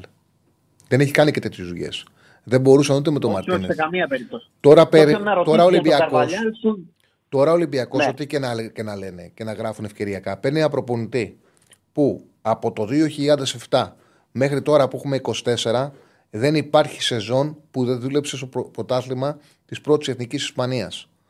Όπου πέρσι πήρε Europa League. Α μου πείτε πόσοι τέτοιοι προπονητές έχουν έρθει στην Ελλάδα. Όπως τα ίδια έλεγα για τον Τερήμ, που τον αφιζητούσαν και λέγανε τρέλες για ένα προπονητή, ο οποίος έχει πάρει του κόσμου τα πρωταθλήματα στην Τουρκία, τον, θεούνε, τον θεωρούν Θεό, του έχουν φτιάξει γήπεδον ζωή και εδώ έχει έρθει ο Τερήμ και, και κρίνουμε την κάθε του αλλαγή. Λες και ξέρουμε καλύτερα. Έτσι θα πω και για το Μεντιλίμπαρ, γιατί αυτή είναι η πραγματικότητα. Πόσοι τέτοιοι προπονητές έχουν έρθει στην Ελλάδα. Δεν λέω ότι είναι ο καλύτερος Ισπανός, δεν είναι ο Αλόνσο, Δεν είναι, προς Θεού, προς ναι, Θεού. δεν είναι ο Μίτσελ τη χειρόνα αυτή τη στιγμή από πλευράς ελκυστικότητας για να το πάρει ένας ισπανικό σύλλογος. Όμως δεν υπάρχει χρονιά που δεν έχει δουλέψει η Λα Λίγκα. Και ε, το προηγούμενο και πέρσι τον είδαμε να κερδίζει στο τελικό το Μουρίνιο και να παίρνει τον τίτλο του Europa League. Παίρνοντας μια ομάδα από τη 18η θέση στην Ισπανία. Δηλαδή, είναι μια καλή περίπτωση προπονητή να είμαστε ειλικρινείς για τα ελληνικά μας δεδομένα. Όμως πρέπει να, σε αυτό ο Ολυμπιακός να ποντάρει πραγματικά. Να, να το επικοινωνήσει ότι φέρνουμε καλό προπονητή και να το στηρίξει, και να στηρίξει αυτή την επιλογή. Ε, Επίσης, κάτι που δεν έχει αναδειχθεί αρκετά, πιστεύω. Όλοι κατηγορούμε και κάνουμε κριτική στη διοίκηση, κακά τα ψέματα. Α μην φαίνεται από τα μέσα. Γενικά τα μέσα το αποσιωπούν αυτό. Αυτό, που, αυτό που, δεν, που δεν λέει σχεδόν κανένας μας, και ας κάνουμε κριτική, ξαναλέω στη διοίκηση, είναι ότι η διοίκηση βάζει το χέρι στην τσέπη. Ο Ολυμπιακός έχει ένα πολύ ακριβό ρόστερ αυτή τη στιγμή για τα δεδομένα Ελλάδας. Ε, λογικά και ο προπονητής θα έχει αυτό σε ένα πολύ ακριβό ασυμ- ασυμβόλαιο, πολύ πιο ακριβό συμβόλαιο σε σχέση με αυτά που έχουμε συνηθίσει σαν Ελλάδα. Ε, εγώ δεν πιστεύω δηλαδή αυτός ο τύπος να παίρνει κατά από 1,5. Δεν ξέρω. Θα, το, θα μάθουμε αύριο λεπτομέρειες. Ναι. Δεν Ε, νομίζω ότι καλό ήταν. είναι να τα- να τα δεν ήταν να αναδεικνύουμε κι ξέρει, αυτό. δεν ήταν τα ακριβοπληρωμένα ονόματα στην Ισπανία. Δεν ήταν τα ακριβοπληρωμένα. Ε, Περισσότεροι τον θεωρούσαν τον ε, Μεντιλίμπαρ υποτιμημένο προπονητή. Υποτιμημένο. Όταν, ε, το ξαναλέω, στη καλή του χρονιά στην Εϊμπάρ, επειδή είχε βγει κάποια νούμερα και με τα ex goals ότι ήταν πολύ παραπάνω από την αποτελεσματικότητα της ομάδας και με την αποτελεσματικότητα του πίεσης ψηλά που είχε η Εϊμπάρ, ήταν πρώτης σε πίεση σε κερδισμένες μπάλες η Εϊμπάρ στην ε, πίεση ψηλά. Ε, είχαν βγει αρκετοί δημοσιογράφοι που λέγανε στην Ισπανία ότι είναι πολύ υποτιμημένος και είναι πολύ καλύτερος από ό,τι πιστεύουμε και αξίζει να του δοθεί μια καλύτερη δουλειά. Επίσης να ξέρεις είναι και μπουρλοτιέρης.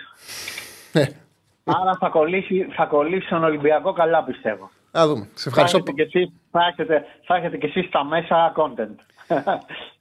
σε ευχαριστώ Φιλιά πάρα και πολύ. Την αγάπη μου συνέχεια δυνατά. Γεια χαρά. Σε ευχαριστώ πάρα πολύ, φίλε μου. Είμαι live. Ωραία. Επιστρέψαμε, έχουμε κόσμο; Πάμε στον κόσμο και βάλε μου το chat να βλέπω. Χαίρετε. Καλησπέρα. Έλα, φίλε. Τσάρλι. Καλησπέρα. Έλα, Τσάρλι, μ' ακούς; Γιατί τον ακούω τώρα πολύ χαμηλά; Κάτσε. Για μιλά. Έλα, Τσάρλι, ένα, δύο, ένα, δύο. Πολύ μακριά ακούγεται. Για κάτω. Τι έγινε; Για πάμε Κώστα. Ένα, δύο, ένα, δύο. Εντάξει. Ένα, δύο, μ' Έλα. ακούτε; Για μιλά. Καλησπέρα. Όχι. Δεν ακούγεται. Δεν ακούγομαι. Ναι. Μισό λεπτό. Μίλα, μίλα, εσύ Κώστα. Ε, ναι, θα μιλάω. Έλα, Έλα. Τσάρλι. Κώστα. Έλα, Τσάρλι, μ' ακούς; Μιλάει, ρε. Τσάρλι, Θα πάρω το. μ' ακούτε; Για μιλά. Ένα, δύο, ένα, δύο, ένα, δύο. Έλα, ωραία. Έλα, Έτρωσα. πάμε, φίλε. Πάμε, πάμε, μια χαρά. Ωραία. Ε, Τσάρλι, πότε είπα εγώ κακιά κουβέντα για τον Εκόνγκ. Ποτέ. Ποτέ. Πέρα. Δεν έχω πει ποτέ κάτι. Γιατί, γιατί να με βγάλεις έτσι στη Central Live; Έχω Όχι, πει εγώ δεν- κακιά κουβέντα για τον, ε, για τον Εκόνγκ. Όχι, μωρέ, εντάξει, δεν βγάζω στη- στη σέντρα. Μα έτσι εγώ δεν έκανε καλή χρονιά. Και το, απλά το είδα χτες και το είχα στο μυαλό μου να το πω και το ξέχασα. Τόσο, έγινα τόσο με τον Ολυμπιακό και ξεχάστηκα. Γιατί χτες ψάχνοντας για να δώσω κανένα σημείο για το Κόπα Αφρικα, γιατί δεν είχε παιχνίδια, ε, έψαξα να βρω στατιστικά και βλέπω η καλύτερη δεκάδα του Κόπα Αφρικα είναι Κόγκ. Και λέω τι γίνεται; Είχε κάνει, έχει κάνει καλό τουρνά. Και Δηλαδή- τελικά χτες έδωσε και την πρόκληση. Τσάλι, θα κερδίσουμε εμείς τον Τρέμπλ. Θα πάρει και το Copa Africa ο Εκόνγκ. Ναι. Θα τον δώσω καμιά λίστα για Ballon d'Or. θα βαρώ το κεφάλι μου στον τοίχο. Πάντως Εντάξει, είναι καλά. καλό γιατί μπορεί να τον πουλήσεις. Ε, κοίτα, Τσάλι, από ό,τι καταλαβαίνω, του πάει πολύ περισσότερο η τριάδα στο στόπερ. Δεν του πάει η διάδα. Δηλαδή, του πάει να είναι τρία τα στόπερ και να είναι αυτός τελευταίος γιατί είναι αργός και να δουλεύει σαν κόφτης. Δεν ξέρω, μακάρι να έρθει και να πάρει τα πάνω του μέσα από το κόπα Αφρικα και να δείξει έναν καλύτερο ποδοσφαιριστή εδώ. Δεν μπορείς να πεις κάτι άλλο. Γιατί κάνει όντως από ό,τι φαίνεται πολύ καλό κόπα Αφρικα. Από εκεί και πέρα, τώρα αυτό που γίνεται στον Ολυμπιακό Τσάλι νομίζω είναι το θέατρο του παραλόγου. Δηλαδή η διαφορά. σε Εγώ σχέση δεν με έχω το- εικόνα. Λέει ένας φίλος ότι χθες δεν έπαιξε τριάδα. Εγώ δεν έχω εικόνα. Δεν, δεν έχω δει. Δεν ε, είδα. Μπορώ να το βρω βέβαια, να δω πώς έπαιξε. Νομίζω με τριάδα παίζανε εκεί πέρα. Ναι, παίζει η Νιγηρία. Δεν ξέρω, αλλά νομίζω ότι, είναι σε... ότι παίζουν τριάδα. Και αν θυμάμαι καλά και με τη Σαρλεριτάνα έπαιζε τριάδα και με τη Watford έπαιζε τριάδα. Στα στόπερ. Δεν είμαι σίγουρος, δεν ξέρω. Ναι, με τριάδα έπαιξε. Έχεις δίκιο. Κεντρικό στόπερ με τριάδα. Μαζί με τον Μπασέη και τον Ατζαγή. Ο Νιέκα Ιβόμπι Τώρα. μπροστά του. Σάμουελ ε, ο Λαΐν, Αστάκ. Μάλιστα. Ε, Ναι, έχεις δίκιο. Από εκεί και πέρα. Ε, αύριο πέφτουν υπογραφές για τον Λουτσέσκου. Κλείνει. Άλλη μία τριετία. Ε, εντάξει, είναι αυτό που έλεγες, δηλαδή η διαφορά το νοοτροπία στο πώς πρέπει να δουλεύει ένα κλαμπ ε, φαίνεται και φαίνεται και ότι αυτό που κάνει ο Ολυμπιακός δεν έχει λογική καμία. Δηλαδή έχεις τον Αλμέιδα που έχει ένα, νομίζω έχει πολύ μεγάλο ε, συμβόλαιο, σε χρόνο εννοώ, δηλαδή είναι για πολλά χρόνια. Έχεις τον Λουτσέσκου που έρχεται στη δεύτερη θητεία, κλείνει τώρα τριετία και τον ανανεώνει για ακόμα τρία χρόνια. Οκ, ο Παναθηναϊκός είδε ότι με τον Γιοβάνοβιτς παρότι τον στήριξε για αρκετό καιρό, δεν τον στήριξε για λίγο. Ε, πήγε σε μια αλλαγή γιατί έψαχνε κάτι διαφορετικό, αλλά και πάλι είχε μπει σε μια διαδικασία να έχει ένα project, να έχει μια υγεία. Ότι έχουμε αυτό και το ακολουθούμε. Και αυτό που αποφάσισε να το κάνει, το έκανε δηλαδή στοχευμένα. Τι εννοώ στοχευμένα, επένδυσε σε αυτό. Πήρε έναν προπονητή που πραγματικά τον καλύτερο μπορούσε να πάρει πάνω, από, από πλευράς γνώσης το να παίρνει πρωτάθλημα. Επένδυσε με μεταγραφές. Προσπάθησε να το. Δηλαδή, δεν πήγε σε μια αλλαγή ε, αφηρημένη και λέει διώχνουμε τον Γιωβάνοβιτς γιατί θέλουμε τίτλο και να πάρει ένα όνομα το οποίο δεν δικαιολογεί την, αλλαγή, την απόφαση. Το όνομα που πήρε δικαιολογεί την απόφαση ότι θέλουμε οπωσδήποτε το πρωτάθλημα και αυτό κάνουμε την αλλαγή. Αυτό λέω. Θα Μα κρυθεί και- στο χρόνο αν είναι σωστό ή λάθος. Όμως η απόφαση δικαιολογεί την, τη στρατηγική του Παναθηναϊκού. Όπως και να έχει, στήριξε πολύ και τον Γιοβάνοβιτς για πάρα πολύ καιρό. Έφτασε σε ένα σημείο να πει ότι πρέπει να γίνει αυτή η αλλαγή. Οκ, αλλά τον στήριξε τον Γιοβάνοβιτς για αρκετό καιρό. Δεν είναι ότι ο Γιοβάνοβιτς ήταν ολομόναχος εδώ και δύο χρόνια. Τον στήριξε. Παίκτε, ε, λεφτά μπήκανε, άσχετα που αποτύχανε. Δεν έδωσε λίγα λεφτά ο Παναθηναϊκός σε μεταγραφές. Για Σπόραρ, για Βιλένα, ναι, για τον Μπερνάρ. Δεν βγήκαν, οκ, ναι, δεν βγήκαν, σίγουρα. Αλλά τον στήριξε. Αυτόν ήθελες πάρτον. Δηλαδή και οι, τρει- οι τρει-τέσσερι κινούνται σε τελείως διαφορετικές λογικές από τον Ολυμπιακό. Ναι, Και σίγουρα. γι' αυτό και ο Ολυμπιακός έχει καταλήξει να είναι τέταρτος. Για το ντέρμπι δεν έχω να πω πολλά πράγματα. Δεν. Ε, Θα μιλήσει το, το γήπεδο. Να δούμε πώς θα ματσάρει ο ΠΑΟΚ την ΑΕΚ. Δεν. Νομίζω ότι είναι το πιο ενδιαφέρον ματς της χρονιάς, θα έλεγα. Να δούμε αυτό το ματσάρισμα. Βάσει τη φόρμα των δύο ομάδων. Σε πάω λίγο στο ευρωπαϊκό ποδόσφαιρο. Και δεν είναι Είδες, μόνο ε, η Aston Villa φόρμα. Chelsea? Δεν είναι μόνο η φόρμα. Είναι ακόμα περισσότερο το γεγονός ότι ήρθε ο Αλμέιδα και ανέτρεψε μια πραγματικότητα η οποία υπήρχε. Μια πραγματικότητα που ήθελε ε, μετά το, το, το παιχνίδι που έμεινε στην ιστορία με τον γκολ που ακυρώθηκε του Βαρέλα, σαν ένα παιχνίδι του Κομίνη, όπου είχε ένα εντυπωσιακό σερίο Πάουκ με την ΑΕΚ. Νομίζω ήταν 11-7-1 ε, το ρεκόρ του ΠΑΟΚ και έρχεται ο Αλμέιδα και κάνει ένα αντροπή και να το μετατρέπει σε ένα 5-0 υπέρ της ΑΕΚ με τέσσερις συνεχόμενες νίκες. Με τέσσερις συνεχόμενες νίκες η ΑΕΚ χωρίς να έχει δεχτεί γκολ από τον ΠΑΟΚ. Ε, όπου έχει δημιουργηθεί στο γήπεδο μια πραγματικότητα ο, το ποδόσφαιρο του Λουτσέσκου να μην κουμπώνει με το ποδόσφαιρο του Αλμέιδα.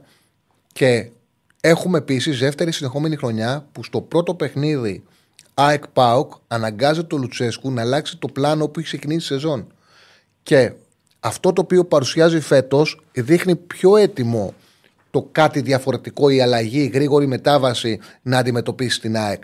Και ερχόμαστε στο παιχνίδι που έφερε αυτή την αλλαγή, έρχεται με τον αντίπαλο που έφερε την αλλαγή, με τον αντίπαλο που ο ΠΑΟΚ πρέπει να κερδίσει για να μπορέσει να πει ναι, φέτος μπορεί να πάρει το τίτλο. Γιατί αν συνεχιστεί αυτό το σερί και η ΑΕΚ τον κερδίσει όπως πέρσι, ε, μέσα έξω στα playoff, ο Πάοκ το πρωτάθλημα δεν θα το πάρει. Θα πρέπει να ανατρέψει αυτή την πραγματικότητα ο Λουτσέσκου ώστε να μπορέσει να πάρει το πρωτάθλημα. Και είναι μια ευκαιρία να δούμε πού είμαστε την Κυριακή. Ακριβώς. Ε, το Chelsea, Άστον Βίλα το είδες για να θέλω να μιλήσω και λίγο όχι, για όχι, δεν είδα, δεν είδα χθες ε, ποδόσφαιρο και εγώ είμαι ειλικρινής. Αποφεύγω πάρα πολύ, βαριέμαι πάρα πολύ να κάθομαι να δω βλέπω κύπελα. Δηλαδή πρέπει να είναι για να δω κύπελο να έχει προχωρήσει η διοργάνωση. Δεν κάτσε τώρα Α, να δω ναι. κύπελο. Ναι, τα σημεία που θα δω, να κάτσω να δω κύπελο τώρα δεν θα δω. Τραγική, τραγική Δηλαδή προτιμώ να δω Aston Villa. Ευρωλίγκα. Σήμερα θα δω Ευρωλίγκα τον Ολυμπιακό με τη Βαλένθια. Να κάτσω να δω τώρα κύπελο, που παρότι μου αρέσει πιο πολύ, πιο πολύ το ποδόσφαιρο. Αλλά να κάτσω να δω τώρα κύ- κύπελο, βλέπουμε όλη μέρα μπάλα. Το κύπελο, άμα πάει τελικά, θα το δω. Δηλαδή τώρα στην Ισπανία που είναι τελικά, ε, να τα δω τα παιχνίδια. Τώρα κύπελο Αγγλίας που ακόμα έχει χρόνο. Το, δηλαδή δεν είδες ούτε το Λίλ ε, Λιόν. Όχι, όχι, δεν το είδα. Ε, σημειότυπα θα δω να έχω εικόνα. Αλλά ολόκληρα μάτσα δεν έκατσα να τα δω. Το έστρωσε λίγο η Λιόν, γιατί ήταν για φούντο, ήταν για τρομακτικό φούντο. Κέρδισε κιόλας. Και το έστρωσε, δηλαδή την τζουλάνε την μπάλα. Δεν είναι ότι. Δηλαδή δεν μου φαίνεται ότι είναι ομάδα που είναι για να πέσει η Λιόν. Από αυτό που είδα στο μάτς. Μμμ.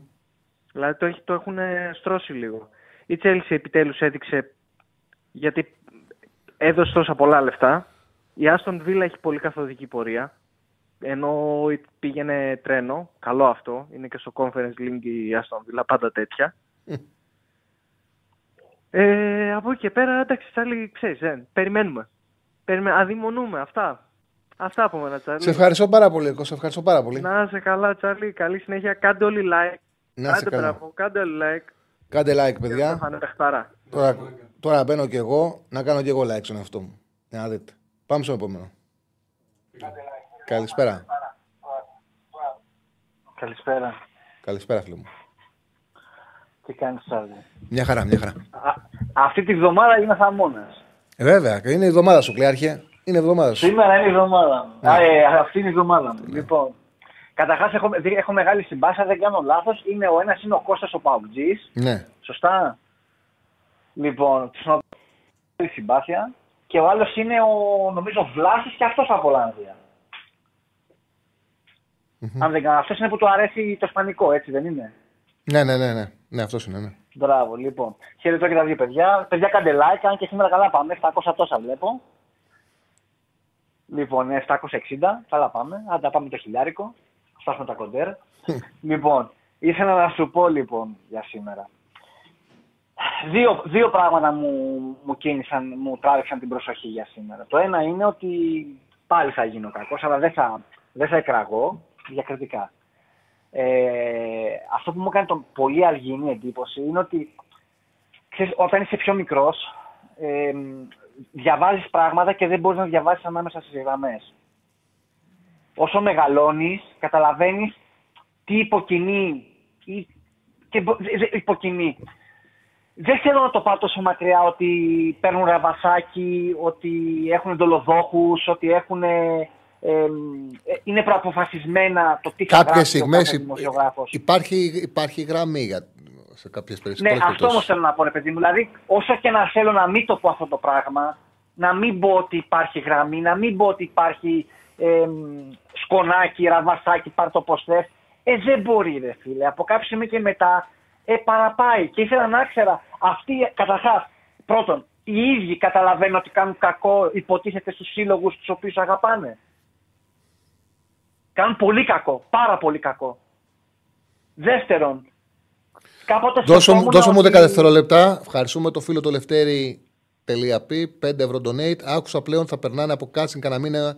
Ε, ολυ- θα περνάει από casting κανένα μήνα Ολυμπιακός 5 προπονητές και θα παίρνει το πιο όμορφο, λέει ο φίλος. Εντάξει, λογικό να λέγονται τέτοια με αυτό που έχει συμβεί φέτος. Συνεχίζεις. Λοιπόν, ε, επειδή δεν μ' άρεσε να, θεωρώ, να τα λέω θεωρητικά, συγγνώμη να θα τα πω όπως τα καταλαβαίνω εγώ.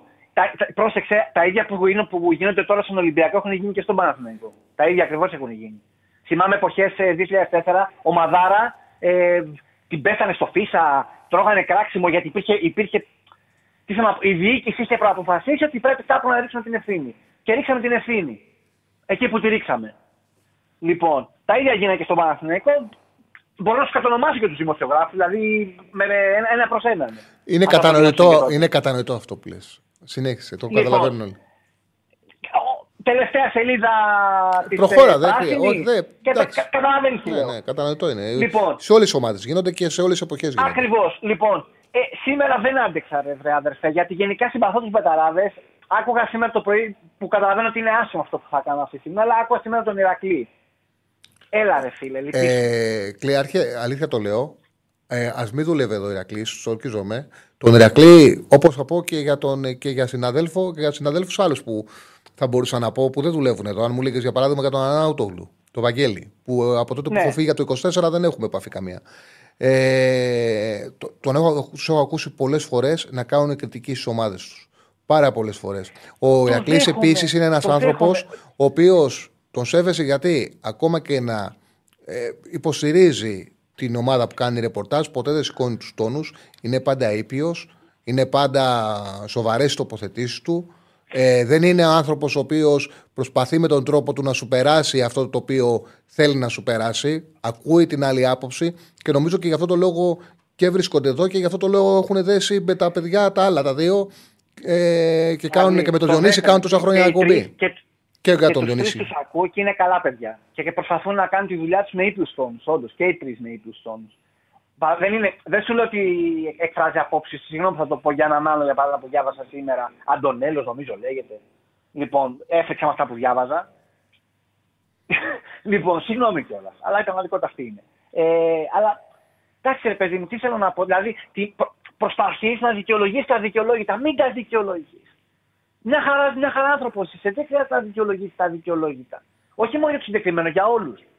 Αδικαιολόγητα είναι. Δεν μπορείς τη μια μέρα να, δηλαδή, ε, να λες τη μια μέρα ε, θα φέρουμε τον τάδε που είναι νέος. Μετά την άλλη μέρα ο άλλος που είναι έμπειρος.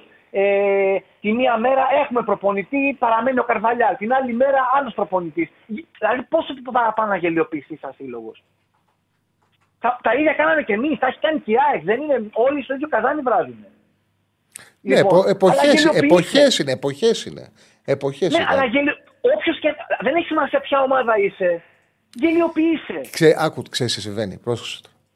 Θα, Και δεν γελιοποιείται, θα σου δεν το πω- γελιοποιείται μόνο η ομάδα. Ο δημοσιογράφος θα γελιοποιείται σου το πω, ίδιος. ναι, απλά να αφήσουμε τον, ε, τον Ηρακλή απ' έξω γιατί και με φέρνει σε δύσκολη θέση Ναι, και, είναι όχι, και, όχι, το και είναι και άδικο, Ηρακλής- και είναι και άδικο και έχει και κολλή το πρωί. Άμα θες πάρα να το τα πεις ο Ηρακλή.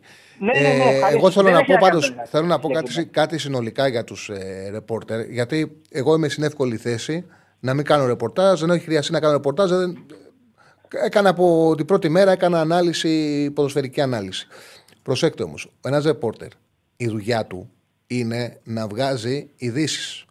Οπότε, έτσι όπως είναι η πραγματικότητα για την οποία δεν φταίνει οι ρεπόρτερ. Έχουν ευθύνη τα μέσα μαζικής ενημέρωσης, αλλά δεν φταίει ο, κα- ο, ο- ε, ονομαστικά ο κάθε δημοσιογράφος, γιατί δημιουργήθηκε μια πραγματικότητα. Ο κάθε ρεπόρτερ, αν πάει κόντρα στην διοίκηση, δεν θα πάρει την πραγματική είδηση. Αν πάει πολύ κόντρα στην είδηση, αυτό είναι το πρώτο. Αν το συνεχίσει, δεν θα τον αφήσουν να μπει στο γήπεδο. Οπότε δεν θα έχει δουλειά. Ε, Δυστυχώς έχει, γίνει, έχει δημιουργηθεί μια πραγματικότητα όπου οι ρεπόρτερ είναι υποχρεωμένοι να ακολουθούν σε ένα σημείο τη γραμμή της ομάδας του Ολυμπιακού, του Παναγικού, τη ΑΕΚ και του ΠΑΟΚ και αυτός που μπορεί να ξεχωρίσει είναι με τον τρόπο του από λεπτομέρειες. Όχι συνολικά. Γιατί αν το κάνει, αν χτυπήσει πολύ το χέρι του, θα κόψει το χέρι του. Δεν, δεν αφήνει το περιβάλλον που βρίσκονται. Δεν τους δίνει και πάρα πολλέ δυνατότητες. Εύκολο είναι απ' έξω να κάνεις κριτική. Είναι εύκολο. Αλλά έχω πει μέσα στη, μέσα στη δουλειά πάρα πολλές φορές βλέπεις ότι τελείως διαφορετικά μιλάνε εκτός μικροφώνου από ότι μιλάνε στο μικρόφωνο γιατί είναι υποχρεωμένοι να το κάνουν αυτό. Είναι η φύση της Δηλαδή- δουλειάς τους αναγκαστικά τέτοια. Σου μιλάω απόλυτα ρεαλιστικά. Και Ναι, όσο το πιο ειλικρινά καταλαβαίνω. μπορώ να μιλήσω. Θα σου πω το εξής. Ε, συγγνώμη γιατί ίσως και εγώ να τα, να, τα, να τα είπα με έναν τρόπο που, που ακούστηκε ίσως λάθος. Και εντάξει, είμαι και γενικά ας πούμε όχι αντιδραστικός, μου αρέσει η, σύγκ- η σύγκρουση. Δηλαδή το να βγει ένα, ένα πόρισμα από μια συζήτηση μέσω σύγκρουσης. Ε, το έχω αυτό το λάτωμα. Αυτό που θέλω να πω είναι ότι μην, μην, μην νομίζεις. Ε, γίναγα από τη δουλειά και το σκεφτόμουν και λέω, αν ήμουν στη θέση του και δούλευα, σε μια, και δούλευα έκανα αυτό το επάγγελμα και καταλάβαινα ότι προκειμένου να μπορέσω να συνεχίσω να το κάνω, πρέπει να, να πάμε τα νερά κάποιον. Για να μπορέσω να πάρω την είδηση, πρέπει να ακολουθήσω μια συγκεκριμένη, μια συγκεκριμένη πορεία ως άνθρωπος. Και ενδεχομένως, άμα κλείσει ο ίδιος άνθρωπος το μικρόφωνο και μιλήσει σε ένα φίλο του, θα ακούσει έναν άνθρωπο και θα λες: Δεν είναι ο ίδιος άνθρωπος. Αυτός ο άνθρωπος έχει άποψη. Αυτός ο άνθρωπος είναι τελείως διαφορετικός. Για, για τον οποιοδήποτε μιλάμε τώρα. Ναι, ναι. Τους δημοσιογράφους.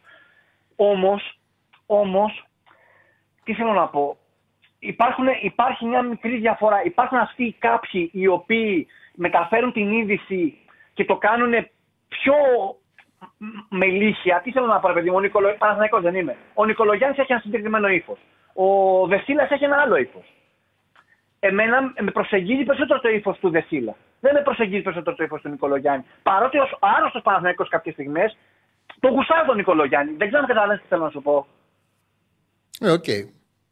Με καταλαβαίνεις να πω. Δηλαδή, υπάρχει στιγμή που είμαι αρρωστάκι και θέλω να ακούσω Πες τα, έχεις δίκιο η διαιτησία που μας έσφαξε που μας έκανε. Αλλά όταν μετά είμαι ήρεμος και κάθομαι και τα σκέφτομαι, λέω δεν είναι αυτό το σωστό. Το σωστό είναι το πιο ήπιο, το πιο μειλίχιο, το πιο, το πιο πράο. Δεν είναι ανάγκη να, να το πας στο άκρο, γιατί κάποια στιγμή θα γυρίσει και ανάποδα το άκρο. Η, η αντίθετη πλευρά, το αντίπαλο του στρατοπέδου. Δεν ξέρω αν καταλαβαίνεις τι θέλω να πω. Ναι, Λίγη εγκράτεια γενικά. Λίγη εγκράτεια γιατί δυστυχώς λέμε για την τοξικότητα παρά για τοξικότητα και μέσα από αυτό το κύκλωμα και μέσα από αυτή τη, τη διαδικασία. Αυτό ήθελα να πω για σήμερα. Κλειάξε, ευχαριστώ. Ελπίζω, ελπίζω να αλλάξουν τα πράγματα γιατί έστω λίγο ρε παιδιά, λίγο. Δηλαδή ακόμα και οι δημοσιογράφοι λίγο να βάλουν νερό στο κρασί τους. Δεν χρειάζεται να πουλήσουν τόση πολύ παπάντζα προκειμένου να, να περάσουν γραμμές. Δεν χρειάζεται. Δηλαδή και οι τυφλοί, και τυφλοί βλέπουν κάποιες περιπτώσει. Μην, μην λες πράγματα γιατί μετά θα αυτοακύρωθεί σε ένα πολύ μικρό χρονικό διάστημα και όταν γίνεσαι συνέχεια αφαιρέγγυο, με κάποια σημεία και μετά χάνεις και δημοσιογραφική υπόλοιψη. Και ο άλλος δεν μπορεί να κάτσει να σε διαβάσει ούτε να σε ακούσει. Αυτό. Σε ευχαριστώ. Ευχαριστώ πολύ. Συγγνώμη αν μακρηγόρησα. Εντάξει, δεν χρειάζεται συγγνώμη. Απλά βλέπετε ότι στο χώρο υπάρχει χώρος για τα πάντα. Υπάρχουν άνθρωποι οι οποίοι θέλουν να ακούσουν ακραίες φωνές, υπάρχουν άνθρωποι οι οποίοι θέλουν να ακούσουν ε, μεγαλύτερη ανάλυση, πιο ρε παιδί μου, ανθρώπους πιο προσγειωμένους. Υπάρχουν άνθρωποι οι οποίοι ε, δεν ασχολούνται με τίποτα άλλο να πάρουν ενημέρωση μόνο για τη δική τους ομάδα. Ο καθένας αποφασίζει το, τι, το ποιον θα ακολουθήσει.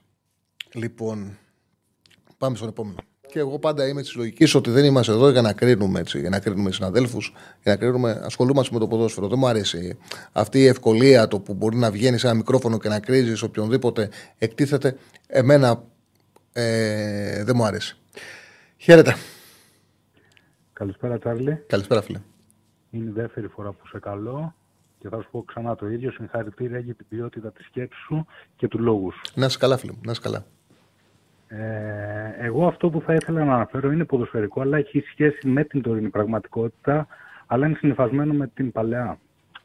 Κατά τύχη είδα ένα βίντεο στο YouTube ε, σχετικά με το χουλιγκανισμό τη δεκαετία του 80 στα ελληνικά Και είχε συνεντεύξεις επιτόπου ουσιαστικά με φιλάθλους έξω από τα γήπεδα και μέσα από τα γήπεδα. Και ήταν, δηλαδή ήταν τη ΕΡΤ το συγκεκριμένο ήταν ένα που παίζει Παναναναϊκό Ολυμπιακός; Ένα παλιό ήταν και ναι. ανέφερε ότι ήταν σχετικά ενός διμήνου το ρεπορτάζ και το, το ανέφεραν μετά τη λήξη του πρωταθλήματος. Για να... Και ήταν καλεσμένοι και πολιτικοί και παράγοντες της αστυνομίας και διάφοροι ξέρω Λοιπόν, εάν έβλεπες τον τρόπο που μιλούσε ο Έλληνας εκείνη την εποχή, ο φανατισμένος, με τον τρόπο που μιλάει ο Έλληνας τώρα, ο φανατισμένος, είναι σαν να σου λέω τότε η Ελλάδα ήταν Ουγγάντα και τώρα η Ελλάδα είναι Ελλάδα. Εννοώ ότι έχουμε προοδεύσει σε αυτό το τομέα. Έχουμε ανέβει επίπεδο. Σαν φύλαθλοι, σαν κουλτούρα, σαν ποιότητα λόγου, σαν ποιότητα σκέψης. Και όλος αυτός ο φανατισμός για μένα πιστεύω που υπάρχει στην κοινωνία που, που εκφράζεται στο γήπεδο έχει να κάνει με, με τα οικονομικά προβλήματα που αντιμετωπίζει η χώρα. Θα συνεχεί. Θα ήθελα την άποψή σου, εάν πιστεύεις ότι το ελληνικό ποδόσφαιρο θα έπρεπε να συνεχίσει να, να παίζει στο range το υψηλό αποδοχών των ποδοσφαιριστών ή αν θα πρέπει να αλλάξουμε μοντέλο και να γίνουμε κάτι σε πιο Ελβετία, σε πιο Σκοτία, σε πιο, πιο κατώτερα πρωταθλήματα από τα δικά μας ανταγωνισμούς σε, σε σχέση με το Big Four, Big Five, να το θέσουμε έτσι. Κοίτα, για το πρώτο που ανέφερες, υπάρχει εγώ αυτό το οποίο έχω καταλάβει από τη δουλειά μου, γιατί κάνω πολλά χρόνια επικοινωνίας. επικοινωνία. Έκανα πολλά χρόνια επικοινωνία, είχα σταματήσει και τώρα επέστρεψα. Αυτό το οποίο εγώ έχω αντιληφθεί είναι ότι ειδικά έχει παίξει πολύ μεγάλο ρόλο η οικονομική κρίση. Έπαιξε πολύ μεγάλο ρόλο ο κορονοϊός. Ε, έχει παίξει πολύ μεγάλο ρόλο η πληροφόρηση και το γεγονός ότι ο κόσμος στράφηκε στα ευρωπαϊκά πρωταθλήματα και οι περισσότεροι έχουν και μια ομάδα ε, στο εξωτερικό για να συγκρίνουν. Ότι ο μέσος φύλαθλος, όχι οι hooligans, ο μέσος φύλαθλος, ο μέσος οπαδός, η ποιότητα σκέψης και οι απαιτήσεις του έχουν αυξηθεί πολύ. Και βλέπω, βλέπω αντίστοιχα ότι οι διοικήσει σε μεγάλο ποσοστό δεν την ακολουθούν. Δεν έχουν πιάσει το παλμό του μέσου οπαδού. Και αυτό είναι του μέσου φιλάθλου της ομάδας του. Έχει πιάσει όμως ο Έλληνας τον παλμό του μέσου ανθρώπου, ότι είμαστε άνθρωποι και δεν είμαστε ζώα. Ναι. Ε, συμφωνώ. Ε, στο χουλιγανισμό έχει μια μεγάλη διαφορά γιατί εκείνη την εποχή, το έγραψε και ένας φίλος, ήταν ακριβώς αυτό που σκεφτόμουν, ότι εκείνη την εποχή, ακόμα και μεταξύ των, ε, των, ε, των χουλιγάν, των πιο ακραίων χουλιγάν, υπήρχε ρε παιδί μου η μπέσα το ότι θα παίξουμε μπουνιές κλωτσές, δεν θα μαχαιρωθούμε, δεν θα αφαιρέσουμε ζωή ένας από τον άλλον. Αυτό σταμάτησε. Αν δεν κάνω λάθος, σταμάτησε με το Φιλόπουλο. Αν υπήρχε κάτι νωρίτερα και δεν, επειδή δεν είμαι καλός σε αυτά, ε, είναι κάτι το οποίο το αποφεύγω να, το σχολ, να ασχοληθώ και μπορεί να μου διαφεύγει κάτι. Έχει σταματήσει τα τελευταία χρόνια. Δηλαδή πλέον αφαιρούνται ζωές στο δρόμο, το οποίο εκείνη την εποχή δεν υπήρχε και είναι μια τεράστια διαφορά για το χουλιγκανισμό. Συμφωνώ όμως απόλυτα για τον τρόπο σκέψου για τον μέσο φύλαθλο, όχι για τον, ε, για τον χούλιγκαν. Γιατί πιστεύω για αυτού, ναι, ναι, ναι. επειδή ε, πλέον είναι και παραβατικοί. Έχουν... ο αριθμός των χούλιγκαν. Ναι, ναι, μπράβο. Συμφωνούμε. Τώρα για το άλλο που με ρώτησες, εγώ πιστεύω το εξής. Ότι πλέον το ποδόσφαιρο ε, έχει, έχει πάει στο ότι ε, είναι εύκολο να έχεις έσοδα. Δηλαδή έχουν αυξηθεί πάρα πολύ η ικανότητα να, που έχει ένα σύλλογος, αν δουλέψει σωστά, να φέρει λεφτά στα ταμεία του. Δηλαδή να πουλήσει, είναι εύκολο αν πάρεις ένα παίκτη 3 εκατομμύρια ευρώ, 4 εκατομμύρια ευρώ, να το πουλήσεις 10. Γίνονται συνέχεια ναι. κινήσεις. Οπότε εγώ έχω την εντύπωση ότι αυτό που χρειάζεται είναι σοβαρή οργάνωση, πραγματικά σοβαρή οργάνωση και μπορείς να παίζεις σε ψηλά budget, αλλά ε, να δουλεύεις σωστά ώστε να μπορείς και να πουλάς. Δηλαδή δεν θεωρώ ότι είμαστε σε μια Ωραία, εποχή ναι που θα πρέπει Συγγνώμη να τραβήξουμε χειρόφρενο. Ναι, OK, okay, πες μου. Αλλά σε αυτό που αναφέρεις τώρα είμαι σε ένα site και αναφέρει, ας πούμε, δεν ξέρω αν είναι αλήθεια, ότι ο Παναθηναϊκός, ας πούμε, φέτος, γιατί Παναθηναϊκός είμαι εγώ, το ρόστερ του κοστολογείται κάπου 17 εκατομμύρια λίρες, γιατί το αναφέρει με λίρες το συγκεκριμένο. Mm. Okay. Εάν θεωρήσουμε ότι ο Παναθηναϊκός θα πάει στο καινούριο γήπεδο, δεν μιλάω τώρα με τα δεδομένα τα τωρινά, ότι πάμε στο καινούριο γήπεδο, όπου θα είναι, αν θυμάμαι καλά, κάπου 30.000 το γήπεδο το καινούριο. Ναι, ναι, πάνω από 30. Ωραία, άρα άμα θεωρήσουμε ότι το μισό γήπεδο ε, θα πουλήσει τα διαρκείας, οι μισές θέσεις θα είναι διαρκείας, και εγώ να βάλω ένα κόστο των 450 ευρώ να το βάλω. Κατά μέσο όρο. Εγώ σου βάζω και μια χαμηλή τιμή. Άμα δεις. Ε, δεν είναι μόνο τα έσοδα από το γήπεδο, αλλά άμα δεις για παράδειγμα το τι συμβαίνει στο μπάσκετ. Από τα διαρκεία πώς... σου έβαλα μόνο. Δεν σου έβαλα μετά τα εισιτήρια το, το, το μόνο εισιτήριο να πάω να αγοράσω εγώ που δεν έχω κλείσει. Μόνο τα διαρκεία είναι 7. Και άμα βάλουμε και τα άλλα τα εισιτήρια, και άμα βάλουμε και όλους τους αγώνες, μιλάμε κάπου στα 15 με 20 εκατομμύρια μόνο από, από τους φιλάθλους. Δεν βάζω μέσα, ε, πώς το λένε, ε, τηλεοπτικά, δεν βάζω μέσα χορηγούς, δεν βάζω μέσα μέσα μέσα. Εάν θεωρήσουμε ότι με όλα αυτά τα ποσά, και δεν βάζω μέσα και τα πριν άμα βγούμε Ευρώπη και τέτοια. Εσύ, εσύ, σε ρωτάω τώρα εσένα που είσαι τόσα χρόνια στο χώρο του αθλητισμού. Πες ότι ήσουν ένας άνθρωπος ισχυρά οικονομικά, όσο είναι ο Αλαφούζος, όσο είναι ο Μαρινάκης, όσο είναι ο Βαρτινογιάννη, όσο είναι αυτοί. Από την τσέπη σου, για το χόμπι σου, πόσα θα έβαζες; Εάν θεωρήσουμε ότι το λιγότερο, παραδείγματος χάρη από αυτούς τώρα έχει... που είναι μεγάλο προέδροι, έχουν για την πλάκα 60 εκατομμύρια το χρόνο να ξοδέψουν για την πλάκα τους. Δεν, για, δεν, για δεν ισχύει αυτό. Δεν βάζουν αυτά τα λεφτά. Και για να βάλεις στο ποδόσφαιρο πλέον κάνεις αυξήσεις μεταχικών κεφαλαίων. Αυτό σου λέω. Αυτό σου λέω. Δεν βάζουν λεφτά. Πόσο, ας πούμε, θα δεν, μα δεν, δεν βάζουν. Δηλαδή, εγώ πιστεύω ότι εύκολα μπορεί να πας στο ποδόσφαιρο, να μπεις στο ποδόσφαιρο, να δουλέψεις σωστά και να βγάλει λεφτά η διοίκηση. Και Α, να... όχι, διαφωνώ ότι δεν βάζουν. Ο, δεν βάζουν. ο Παναναϊκό που, ο Παναθηναϊκός που βάζει. Ο Αλαφούζος που βάζει. Ο Αλαφούζος βάζει. Γιατί ο Παναθηναϊκός δεν είχε και χρωστούσε και δεν, έκανε σωσ... και δεν είχε κάνει σωστή ε, ποδοσφαιρική, δεν είχε σωστή ποδοσφαιρική φιλοσοφία. Καταρχάς δεν έχει πουλήσει ένα παίκτη ποτέ, δεν έχει πουλήσει ένα παίκτη ποτέ ακριβά. Εγώ σου λέω ότι με σωστό πλάνο, με σωστό ποδοσφαιρικό πλάνο, είναι εύκολο να βγάζεις λεφτά. Ο Παναγό δεν έπαιζε στην Ευρώπη. Ο Ο Παναθηναϊκός είχε Συμφωνώ σε αυτό που φροντίσει. λες, αλλά για να ο φτάσουμε στο Παναθηναϊκός σημείο είχε αυτό πρέπει φροντίσει. να γίνεις και εταιρεία που ο παίζεις Παναθηναϊκός- Ευρώπη. ο Πολλά, Παναθηναϊκός- πολλά, Ο πολλά. Παναθηναϊκός είχε φροντίσει να μειώσει απίστευτα τα έσοδά του. Εννοείται, είχε- δεν τα το θυμάμαι είχε- εγώ που Ναι. παίζαμε τελευταία αγωνιστική να σωθούμε. Τι μου ρωτάς. Σου λέω ότι, ότι εγώ πιστεύω ότι υπάρχει δυνατότητα στο ποδόσφαιρο μακροπρόθεσμα, δεν λέω να γίνει τη μία στιγμή στην άλλη, αλλά μακροπρόθεσμα να αυξήσει πολλά, πολύ μια ομάδα τα έσοδά της και μπορεί εύκολα, αν επενδύει, δηλαδή αν έχουν σωστό σκάουτινγκ και φέρνουν 20, 22, 24, δεν λέω 17, 23, 24, σου λέω. τους αγοράζει 2 εκατομμύρια ευρώ, ψοφάνε οι ομάδες να δίνουν 15 και 20. Ψοφάνε. Αυτό σου λέω. Δεν είναι όπως Κλείνοντας, παλιά. για να μην τρώω Ψοφάνε. χρόνο. Εγώ αυτό είναι το μήνυμα που θέλω να μεταφέρω στους οπαδούς του Παναθηναϊκού και γενικότερα των μεγάλων ομάδων στην Ελλάδα. Γιατί είναι μεγάλες οι ομάδες τέσσερις στην Ελλάδα. Ενώ που μπορούν να σηκώσουν οικονομικά μεγέθη που να, αντα, να ανταπεξέλθουν τα οικονομικά μεγέθη του εξωτερικού και να έχουμε έναν ανταγωνιστικό ποδόσφαιρο στην Ευρώπη. Παναθηναϊκός, Ολυμπιακός, ΑΕΚ, ΠΑΟΚ. Εγώ πιστεύω ότι στο σχετικά άμεσο μέλλον, ενώ την επόμενη πενταετία, όλες οι ομάδες θα ανεβάσουν επίπεδο και ευχής έργων είναι αυτό, αυτός ο κόπος, γιατί κόπος είναι, γιατί στην Ελλάδα, άμα δεις τις συνθήκες που αγωνίζονται οι Έλληνες αθλητές για να αναδειχθούν, αν θεωρήσουμε ότι θα έχουμε και έναν ελληνικό κόρμα, να έχουμε τουλάχιστον 5-6 παίκτες σε, σε κάθε ομάδα, έτσι. Αυτό στο μέλλον για μένα πιστεύω ότι θα ανταμυφθεί. Θα έρθει στην Ελλάδα ευρωπαϊκός τίτλος. Το έχει αποδείξει η Ελλάδα ότι μπορεί να το κάνει αυτό. Αλλά αυτά τα μεγέθη πρέπει να έρθουν, γιατί να σου θυμίσω τα μεγέθη αυτά που ανέφερα πριν είναι εποχής πολυμετοχικότητας. Τη στιγμή στην πολυμετοχικότητα, πόσο δυνατός ήταν ο Παναθηναϊκός και πόσο πιο ισχυρός θα μπορούσε να ήταν. Σε ευχαριστώ πάρα πολύ. Ευχαριστώ πάρα πολύ. Να Κάναμε πολύ ωραία συζήτηση. Thank you, Albert, for 11 Turk pounds donation. Καλά το είπα. Καλά το είπα. Λοιπόν, ε, τον ευχαριστούμε. Μας έχουμε γίνει πλέον, έχουμε επεκταθεί, έχουμε φύγει από τα... Ε, έχουμε φύγει από τα σύνορα, έχουμε βγει από τα σύνορα. Σε λίγο θα είναι πιο πιστός φαν και από ότι ο Κώστας. Τι. Και τι καταλαβαίνει, τι ακούει, τι καταλαβαίνει. Απλά με βλέπει. Ε, απλά με βλέπει και συμμετέχει στο chat. Είσαι ο φίλος του. Ε, τι καταλαβαίνει. Τι καταλαβαίνει. Δηλαδή, δεν μπορώ να καταλάβω τι. Ε, Μάλιστα, ωραία. Και κάνει και έκκληση να φτάσουμε τα χίλια like. Δηλαδή, φαντάσου τώρα τρέλα που έχει αυτός, ε.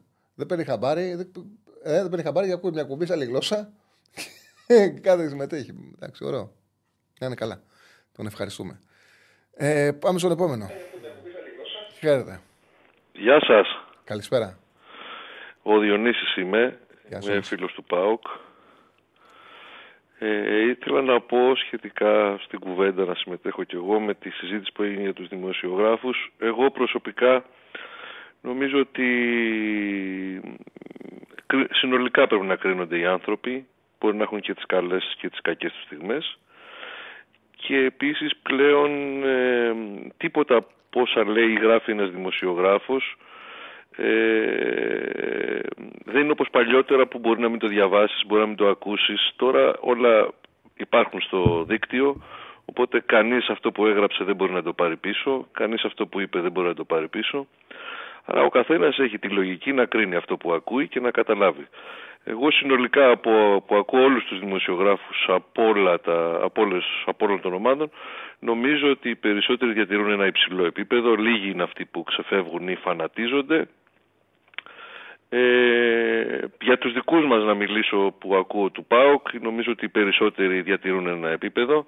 Αυτούς που ακούω στα μέσα της Αθήνας, γιατί είναι άλλοι αυτοί που είναι και στη Θεσσαλονίκη, ε, και ο Τζιομπάνογλου, ο Σάβας και ο Τζορμπατζόγλου είναι ε, και ο Τσακαλέας, ο Αντώνης, αυτούς τους τρεις ας πούμε που τους βλέπω στα αθηναϊκά μέσα, διατηρούν ένα επίπεδο, ούτε φανατικό λόγο έχουν και ανάλογα και ο Αρναούτογλου που είπε στη ΣΑΕΚ πριν είναι ένα πολύ σοβαρό παιδί, εγώ τον ακούω όπως ακούω και τους δικούς μας ε, και νομίζω ότι υπάρχει καλό επίπεδο. Όσον αφορά το ντοκιμαντέρ που έλεγε ο, ο συνακροατής που πήρε πριν, πραγματικά αν το δεις Τσάρλι, δεν θα καταλάβεις τι λένε οι άνθρωποι αυτοί που μιλάνε στο ντοκιμαντέρ αυτό. Εγώ δεν καταλάβαινα τι λέγανε. Ε, θα νομίσει ότι σίγουρα είναι υπό την επίρρεια ναρκωτικών ουσιών, αλκοόλ, αλλά δεν θα καταλαβαίνεις και το λεξιλόγιο τους. Ε, Έχεις παρόλα ακούσει, αυτά συγγνώμη όμως... που σε διακόπτω, έχεις ακούσει ποδοσφαιριστές εκείνη τη δεκαετία. Ναι, ναι, ναι. Τραγουδιστές; Ε, Έχω ακούσει. Δεν μπορούσαν να συντάξουν πρόταση με αντικείμενο υποκείμενο ρήμα. Ναι, εντάξει, ήταν άλλη εποχή στην Ελλάδα. Άλλη εποχή. Ε, για να τραγουδήσεις δεν έπρεπε, δεν μπορούσε να πας σχολείο. Για να παίξεις μπάλα δεν μπορούσε να πας σχολείο. Ισχύει. Ναι, ήταν άλλη εποχή. Ε, τώρα ούτε εμείς την έχουμε ζήσει. Δηλαδή, εγώ που είμαι 40, 47 χρονών που έγινα προχτές δεν Ε, την και έχω εγώ ζήσει. συνομήλικος, είμαι με 49. Ναι, όμως ε, ουσιαστικά από επίπεδο παιδείας, από την δεκαετία του 80, δηλαδή για παράδειγμα, τώρα, εγώ, για- εγώ παρότι έχω πάρει lower, δεν μιλάω καλά αγγλικά γιατί δεν τα έχω εξασκήσει. Μιλάω μέτρια αγγλικά. Ε, είναι λίγα παιδιά, είναι λίγοι άνθρωποι της ηλικίας μου που δεν μιλάνε καλά αγγλικά. Ναι, δηλαδή, έχεις δίκιο, έχεις ναι, ε, από, την, ε, από τα μέσα της δεκαετίας του 80 μετά, το επίπεδο παιδείας του Έλληνα ε, έχει ανέβει πάρα πολύ. Και το καταλαβαίνεις Σίγουρα, σίγουρα και έχει πάρα πολύ όταν πας στο εξωτερικό που βλέπεις ότι δεν είναι το, αυτό το οποίο συμβαίνει στην Ελλάδα, που όλοι μιλάνε ξένες γλώσσες, δεν συμβαίνει στο εξωτερικό. Όχι βέβαια. Σε, στις χώρες της κεντρικής Ευρώπης, στην Ιταλία, στη Γαλλία δεν μιλάνε αγγλικά. Στο αεροδρόμιο πας και δεν μπορείς να συνοηθείς. Ναι, ναι, ναι, ναι. ναι. ναι. Εγώ θυμάμαι ένα περιστατικό ήμουν στη Φραγκφούρτη και ήταν ένας Έλληνας, ε, ο οποίος πήγαινε στον Κισέ να συνοηθεί, δεν μπορούσε να συνοηθεί και άρχισε να φωνάζει: Παιδιά, έκανε Έλληνας εδώ. Και μαζευτήκαν καμιά δεκαπενταριά και συνοηθηκε. Στον Κισέ δεν μπορούσε να συνοηθεί. ναι, ναι. Εδώ πολλές φορές σίγουρα- στο ξενοδοχείο δεν μπορεί να συνοηθείς. Ναι, σίγουρα το επίπεδο είναι πολύ υψηλότερο και τα παιδιά είναι και πιο μορφωμένα σε σχέση με αυτά που ήταν πριν 30 χρόνια. Τώρα όσον αφορά το μάτς της Κυριακής, ε, εγώ από το ποδόσφαιρο που καταλαβαίνω πιστεύω ότι ο ΠΑΟΚ πλέον είναι μια διαφορετική ομάδα από την ομάδα που ήταν πριν τον Οκτώβρη που πραγματικά δεν έπαιξε στο παιχνίδι με την ΑΕΚ. Εγώ αυτό είδα, σαν να μην έπαιξε. Μου δημιούργησε μεγάλη απογοήτευση.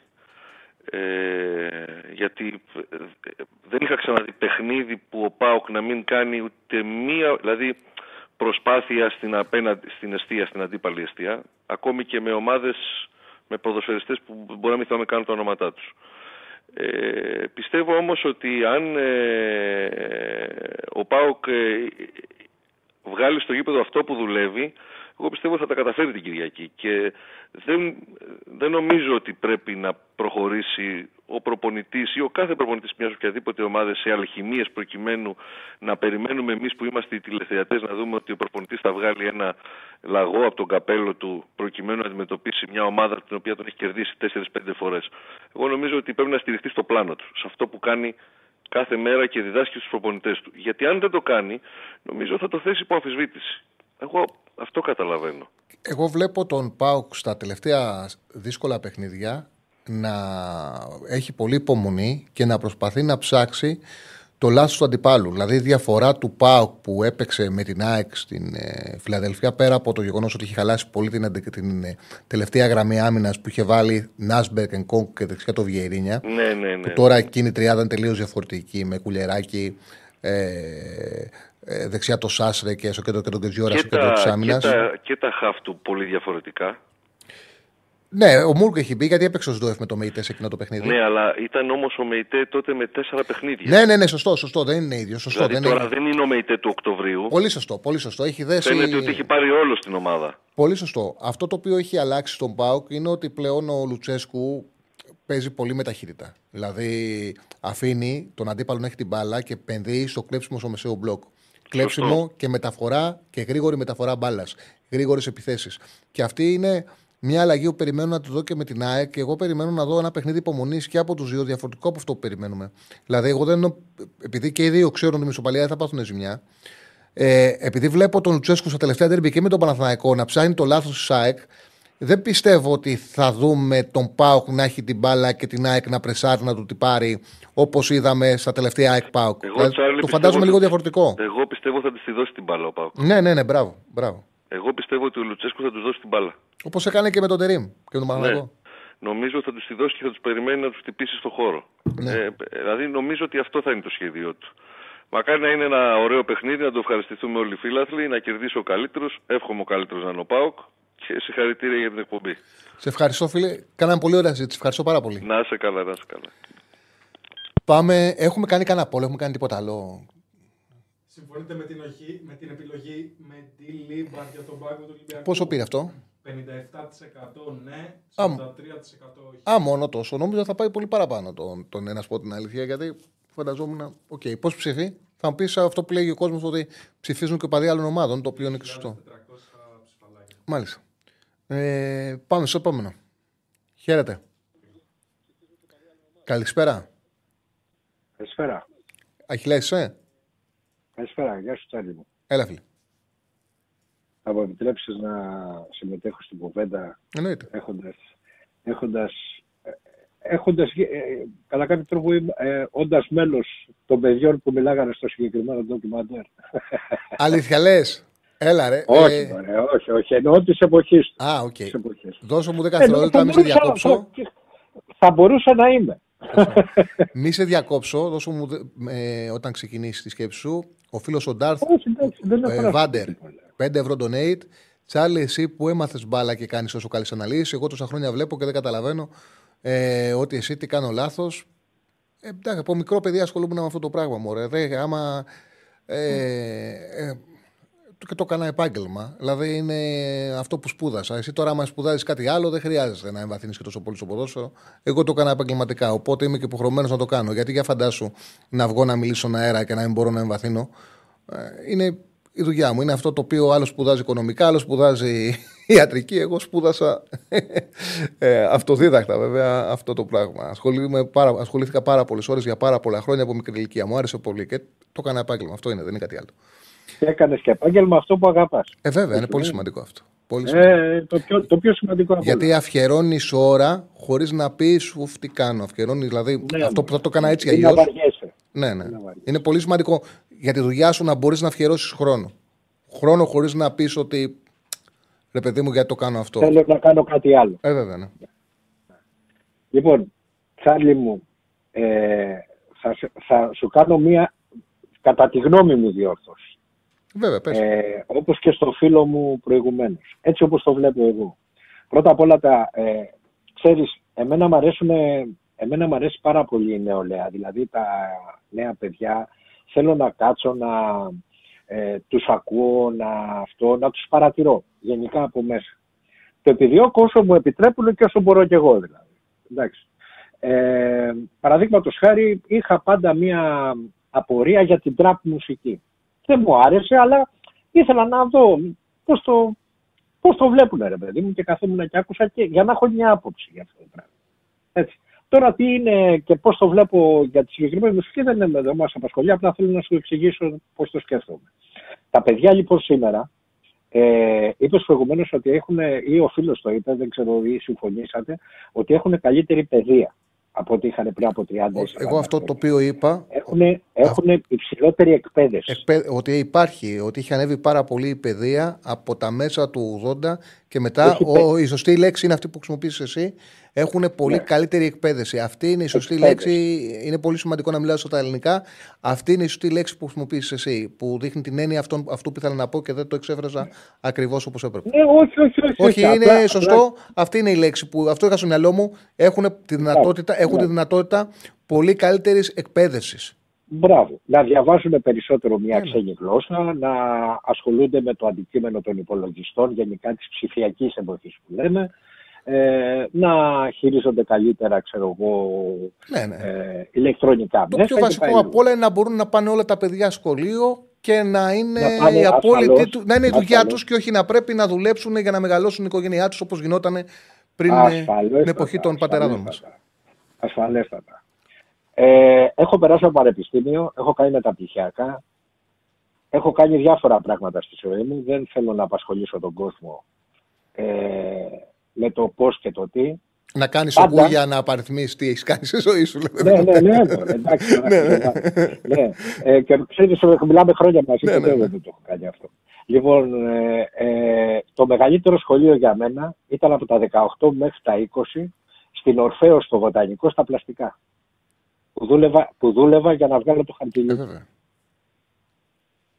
Οι άνθρωποι που γνώρισα εκεί, αυτό που μου έμαθαν για να φοράω μπαντελόνια και να περπατάω στον κόσμο και για το πώς, το κυριότερο απ' όλα, πώς να φέρομαι στη γυναίκα που έχω απέναντί μου κάθε φορά, ήταν το σημαντικότερο σχολείο στη ζωή μου. αδελφέ. Δεν στο λέω κουρκουλάδικα, ναι, ναι, ναι. Όχι, έτσι είναι. Έτσι είναι. δεν στο λέω από μαγιά, στο λέω από ουσία. Μα το καταλαβαίνω, το καταλαβαίνω. Με γλίτωσε από τη ζωή μου από πολλές κακοποτιές μετά φέρνοντας στο μυαλό μου πράγματα. Τι θέλω να πω με αυτό; Αυτά τα παιδιά που είδατε, επειδή το έχω παρακολουθήσει το ντοκιμαντέρ εκεί, καταλαβαίνω βέβαια τι λέει ο φίλος και πώς το βλέπουν παιδιά ή παιδιά τέλος πάντων ενήλικες οι οποίοι είναι ε, μιας άλλης εποχής, ζώντας το σήμερα, πώς βλέπουν τα τότε παιδιά. Φαίνονται πιο αγράμματα και είναι.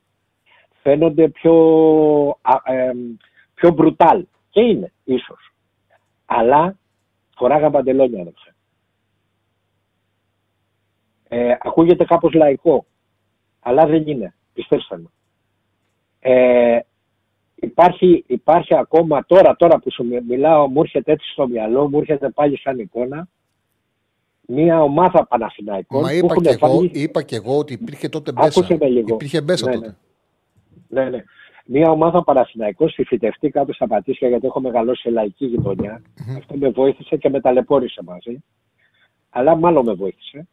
Ε, Όπως χιλιάδες άλλα παιδιά στην ηλικία μου, δεν είμαι ο μοναδικός. Είμαι ανάμεσα σε εκατοντάδες χιλιάδες άλλα άτομα στην ηλικία μου. Λοιπόν, έχουν μανουριάσει που λέμε, να χρησιμοποιήσω μια έκφραση. Ε, δύο εκτίδες με δέκα Παναθηναϊκούς έχουν βάλει έναν κάτω έχει φάει τις φάπες του, ένας δικός μας και κάνουν πίσω όλοι και λέει φεύγουμε. Του πήραν το κασκόλ και φύγανε. Σήμερα μπορεί και να τον είχα μαχαιρώσει. Ναι. Αυτή είναι μια τεράστια διαφορά. Με έχει δει εμένα καλή του ώρα ο Ινδιάνος, με έχει δει να πηγαίνω αμέριμνος να πάω στη Φιλαδέλφια με κασκόλ της ΑΕ. Ε, παίζει ο Παναθηναϊκός στη λεωφόρο, είναι στα κάτω πατήσια στο σταθμό και μου κάνει από μακριά φύγε. Γιατί θα μπορούσε να με αφήσει να κατέβω κάτω στο σταθμό όπως θα γινόταν σήμερα και να με τουλουμιάσει στο ξύλο και δεν ξέρω και εγώ τι άλλο. Ναι, ναι, ναι. Και να πάω ανάπηρος στο, ε, πρώτα στο νοσοκομείο και μετά στο σπίτι μου αν θα πήγαινε. Αυτό είναι.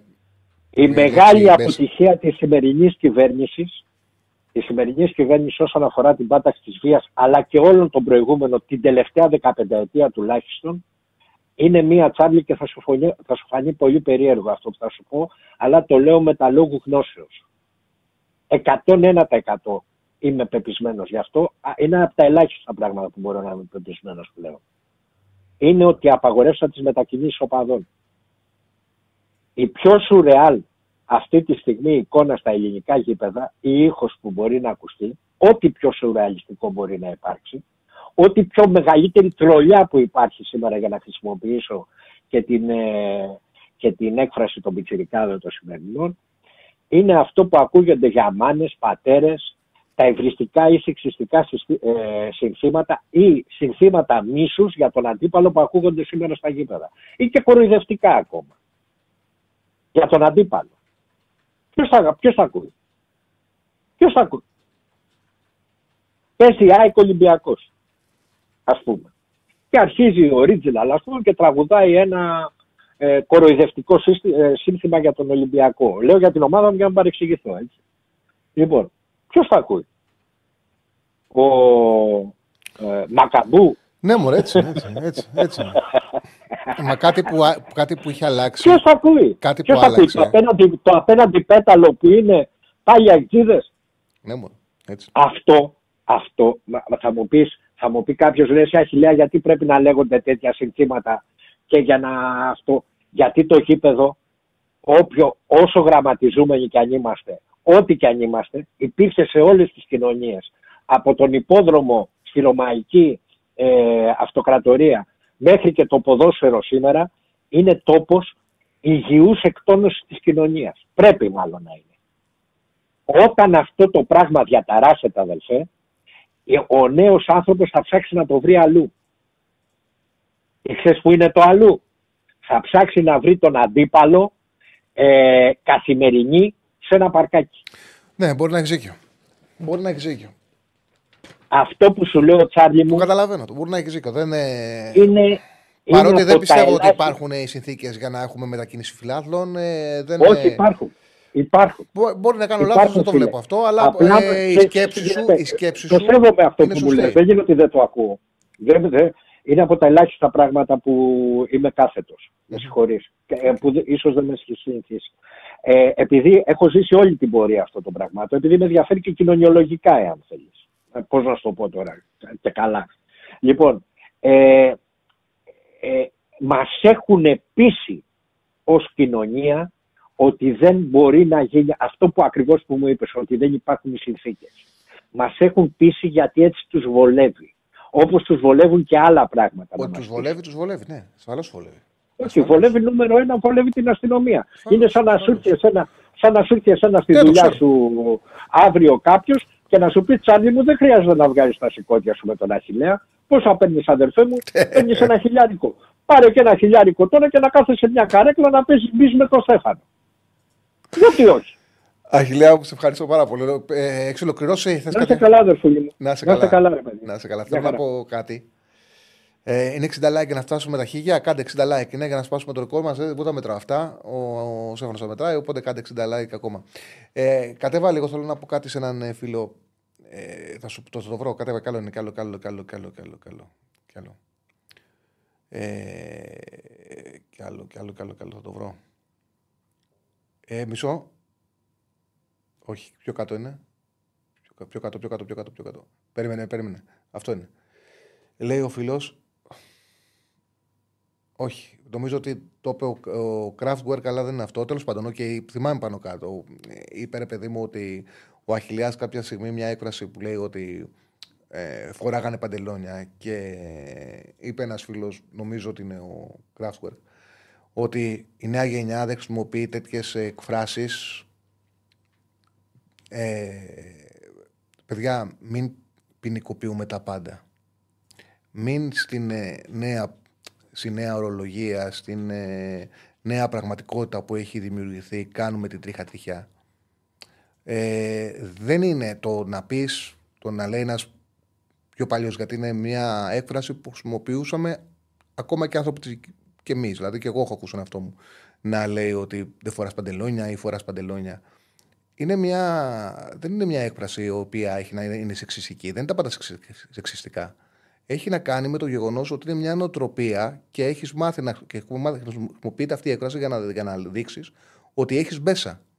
Μπορεί να τη χρησιμοποιήσει και μια κοπέλα αυτή την έκφραση. Δεν, είναι, δεν έχει τίποτα σεξιστικό. Ε, Δηλαδή έχουμε κάνει τα πάντα και τα τραβάμε, το, το έχουμε υπερξευτιλήσει. Δείχνει μια νοοτροπία που έχει ο άνθρωπος που χρησιμοποιεί αυτή τη λέξη που το έχει στο μυαλό του ότι δεν φοράς παντελόνια ή φοράω παντελόνια. Αυτό είναι μια εσωτερική ανάγκη να έχει ο άλλος μπέσα. Αυτή είναι η πραγματικότητα. Αυτή είναι η πραγματικότητα. Δηλαδή μην το. τέτοιο. Μην, μην το τραβάμε. Δηλαδή έχουμε καταντήσει να μην μπορεί κάποιος να εκφραστεί γιατί κατευθείαν θα σου πει ότι αυτό που λέει είναι φυσικό. Εντάξει.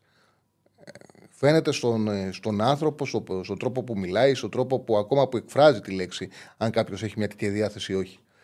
Ναι, μην το ξετυλίσουμε εντελώς. Νομίζω ότι έχουμε περάσει. Ε; Είναι 6 και 56. Έχω έναν τελευταίο εδώ και πολύ. Ναι, μετά θα. Άντε, πά- πάμε να το βγάλουμε και αυτόν γρήγορα για να πάμε στο ραγκάτσι. Έλα, φίλε. Και θα δείξουμε απλά την Ναι, καλησπέρα. κάρτα με το σίγμα. Έλα, φίλε, καλησπέρα. Τώρα, και ήμουν έτοιμος να το κλείσω τώρα, αλλά έβγαλες γραμμή τελευταία. ναι, έχεις δύο λεπτάκια. Πάμε. Ωραία, ωραία. Εγώ θέλω να πω ότι για τον Ολυμπιακό θέλω να πω κάτι. Εγώ πιστεύω ότι ο Ολυμπιακός δεν είναι χαμένος από χέρι τελείως, γιατί ακούω για τελειωμένη χρονιά και τα λοιπά.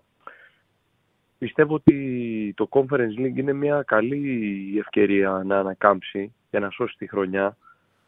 Ε, και ίσα ίσα στον πρώτο γύ- δεύτερο γύρο τώρα που θα παίξει ίσως βρει και πιο βατούς αντιπάλους σε σχέση με τους ε, με τις ομάδες που αυτή τη στιγμή κάνουν ε, στην Ελλάδα, ας πούμε είναι στις πρώτες θέσεις όπως τον ΠΑΟΚ ή την ΑΕΚ.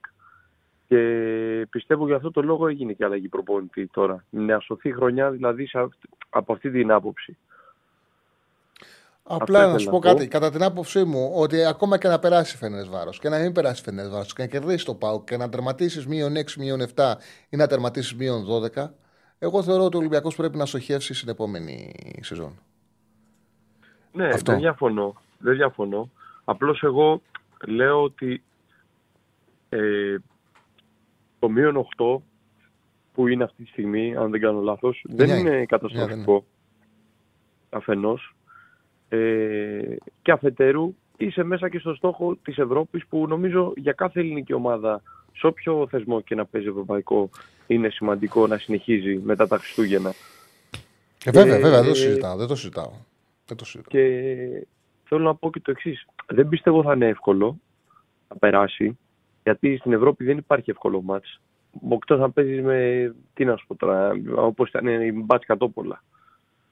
Ε, που και αυτά εντάξει, δεν, δεν σημαίνει ότι θα κερδίσεις οπωσδήποτε. Ελληνική ομάδα είσαι. Και κάτι άλλο που θέλω να πω, επειδή κάνετε μια κουβέντα για τους δημοσιογράφους πριν, ε, εγώ από κανέναν ε, δημοσιογράφο ο οποίος ήταν ε, ε, ας πούμε πρόσκει, πρόσκειται προς μια ομάδα δεν έχω ακούσει σε κάποιο αντικειμενικά ε, περιστατικό βίας όπως για παράδειγμα για μένα βία είναι να πέσει και η κροτίδα στο Καραϊσκάκι μέσα στο Χουάνκαρ. Βία είναι και πριν από μερικά χρόνια που πέσει τηλεοφόρο στο πόδι του Φερέιρα αν θυμάμαι καλά ή του τερματοφύλακα. Δεν θυμάμαι.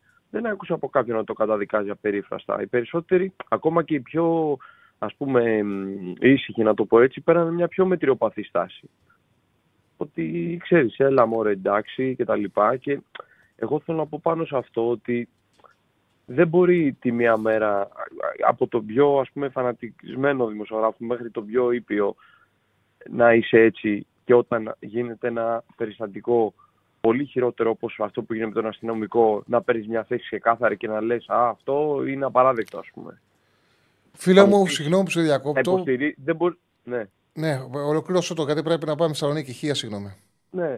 Εντάξει, εντάξει, όχι, κλείσαμε, κλείσαμε. Εντάξει, δεν υπάρχει θέμα. Να είσαι Καλή καλά. φίλε. συνέχεια. Και σωστά Γεια σου χαρά. λέω. Λοιπόν, δείξε και την κάρτα. Ε, δεν είχε πολλά. Δύο παιχνίδια είναι. Κατέβασε μου το chat.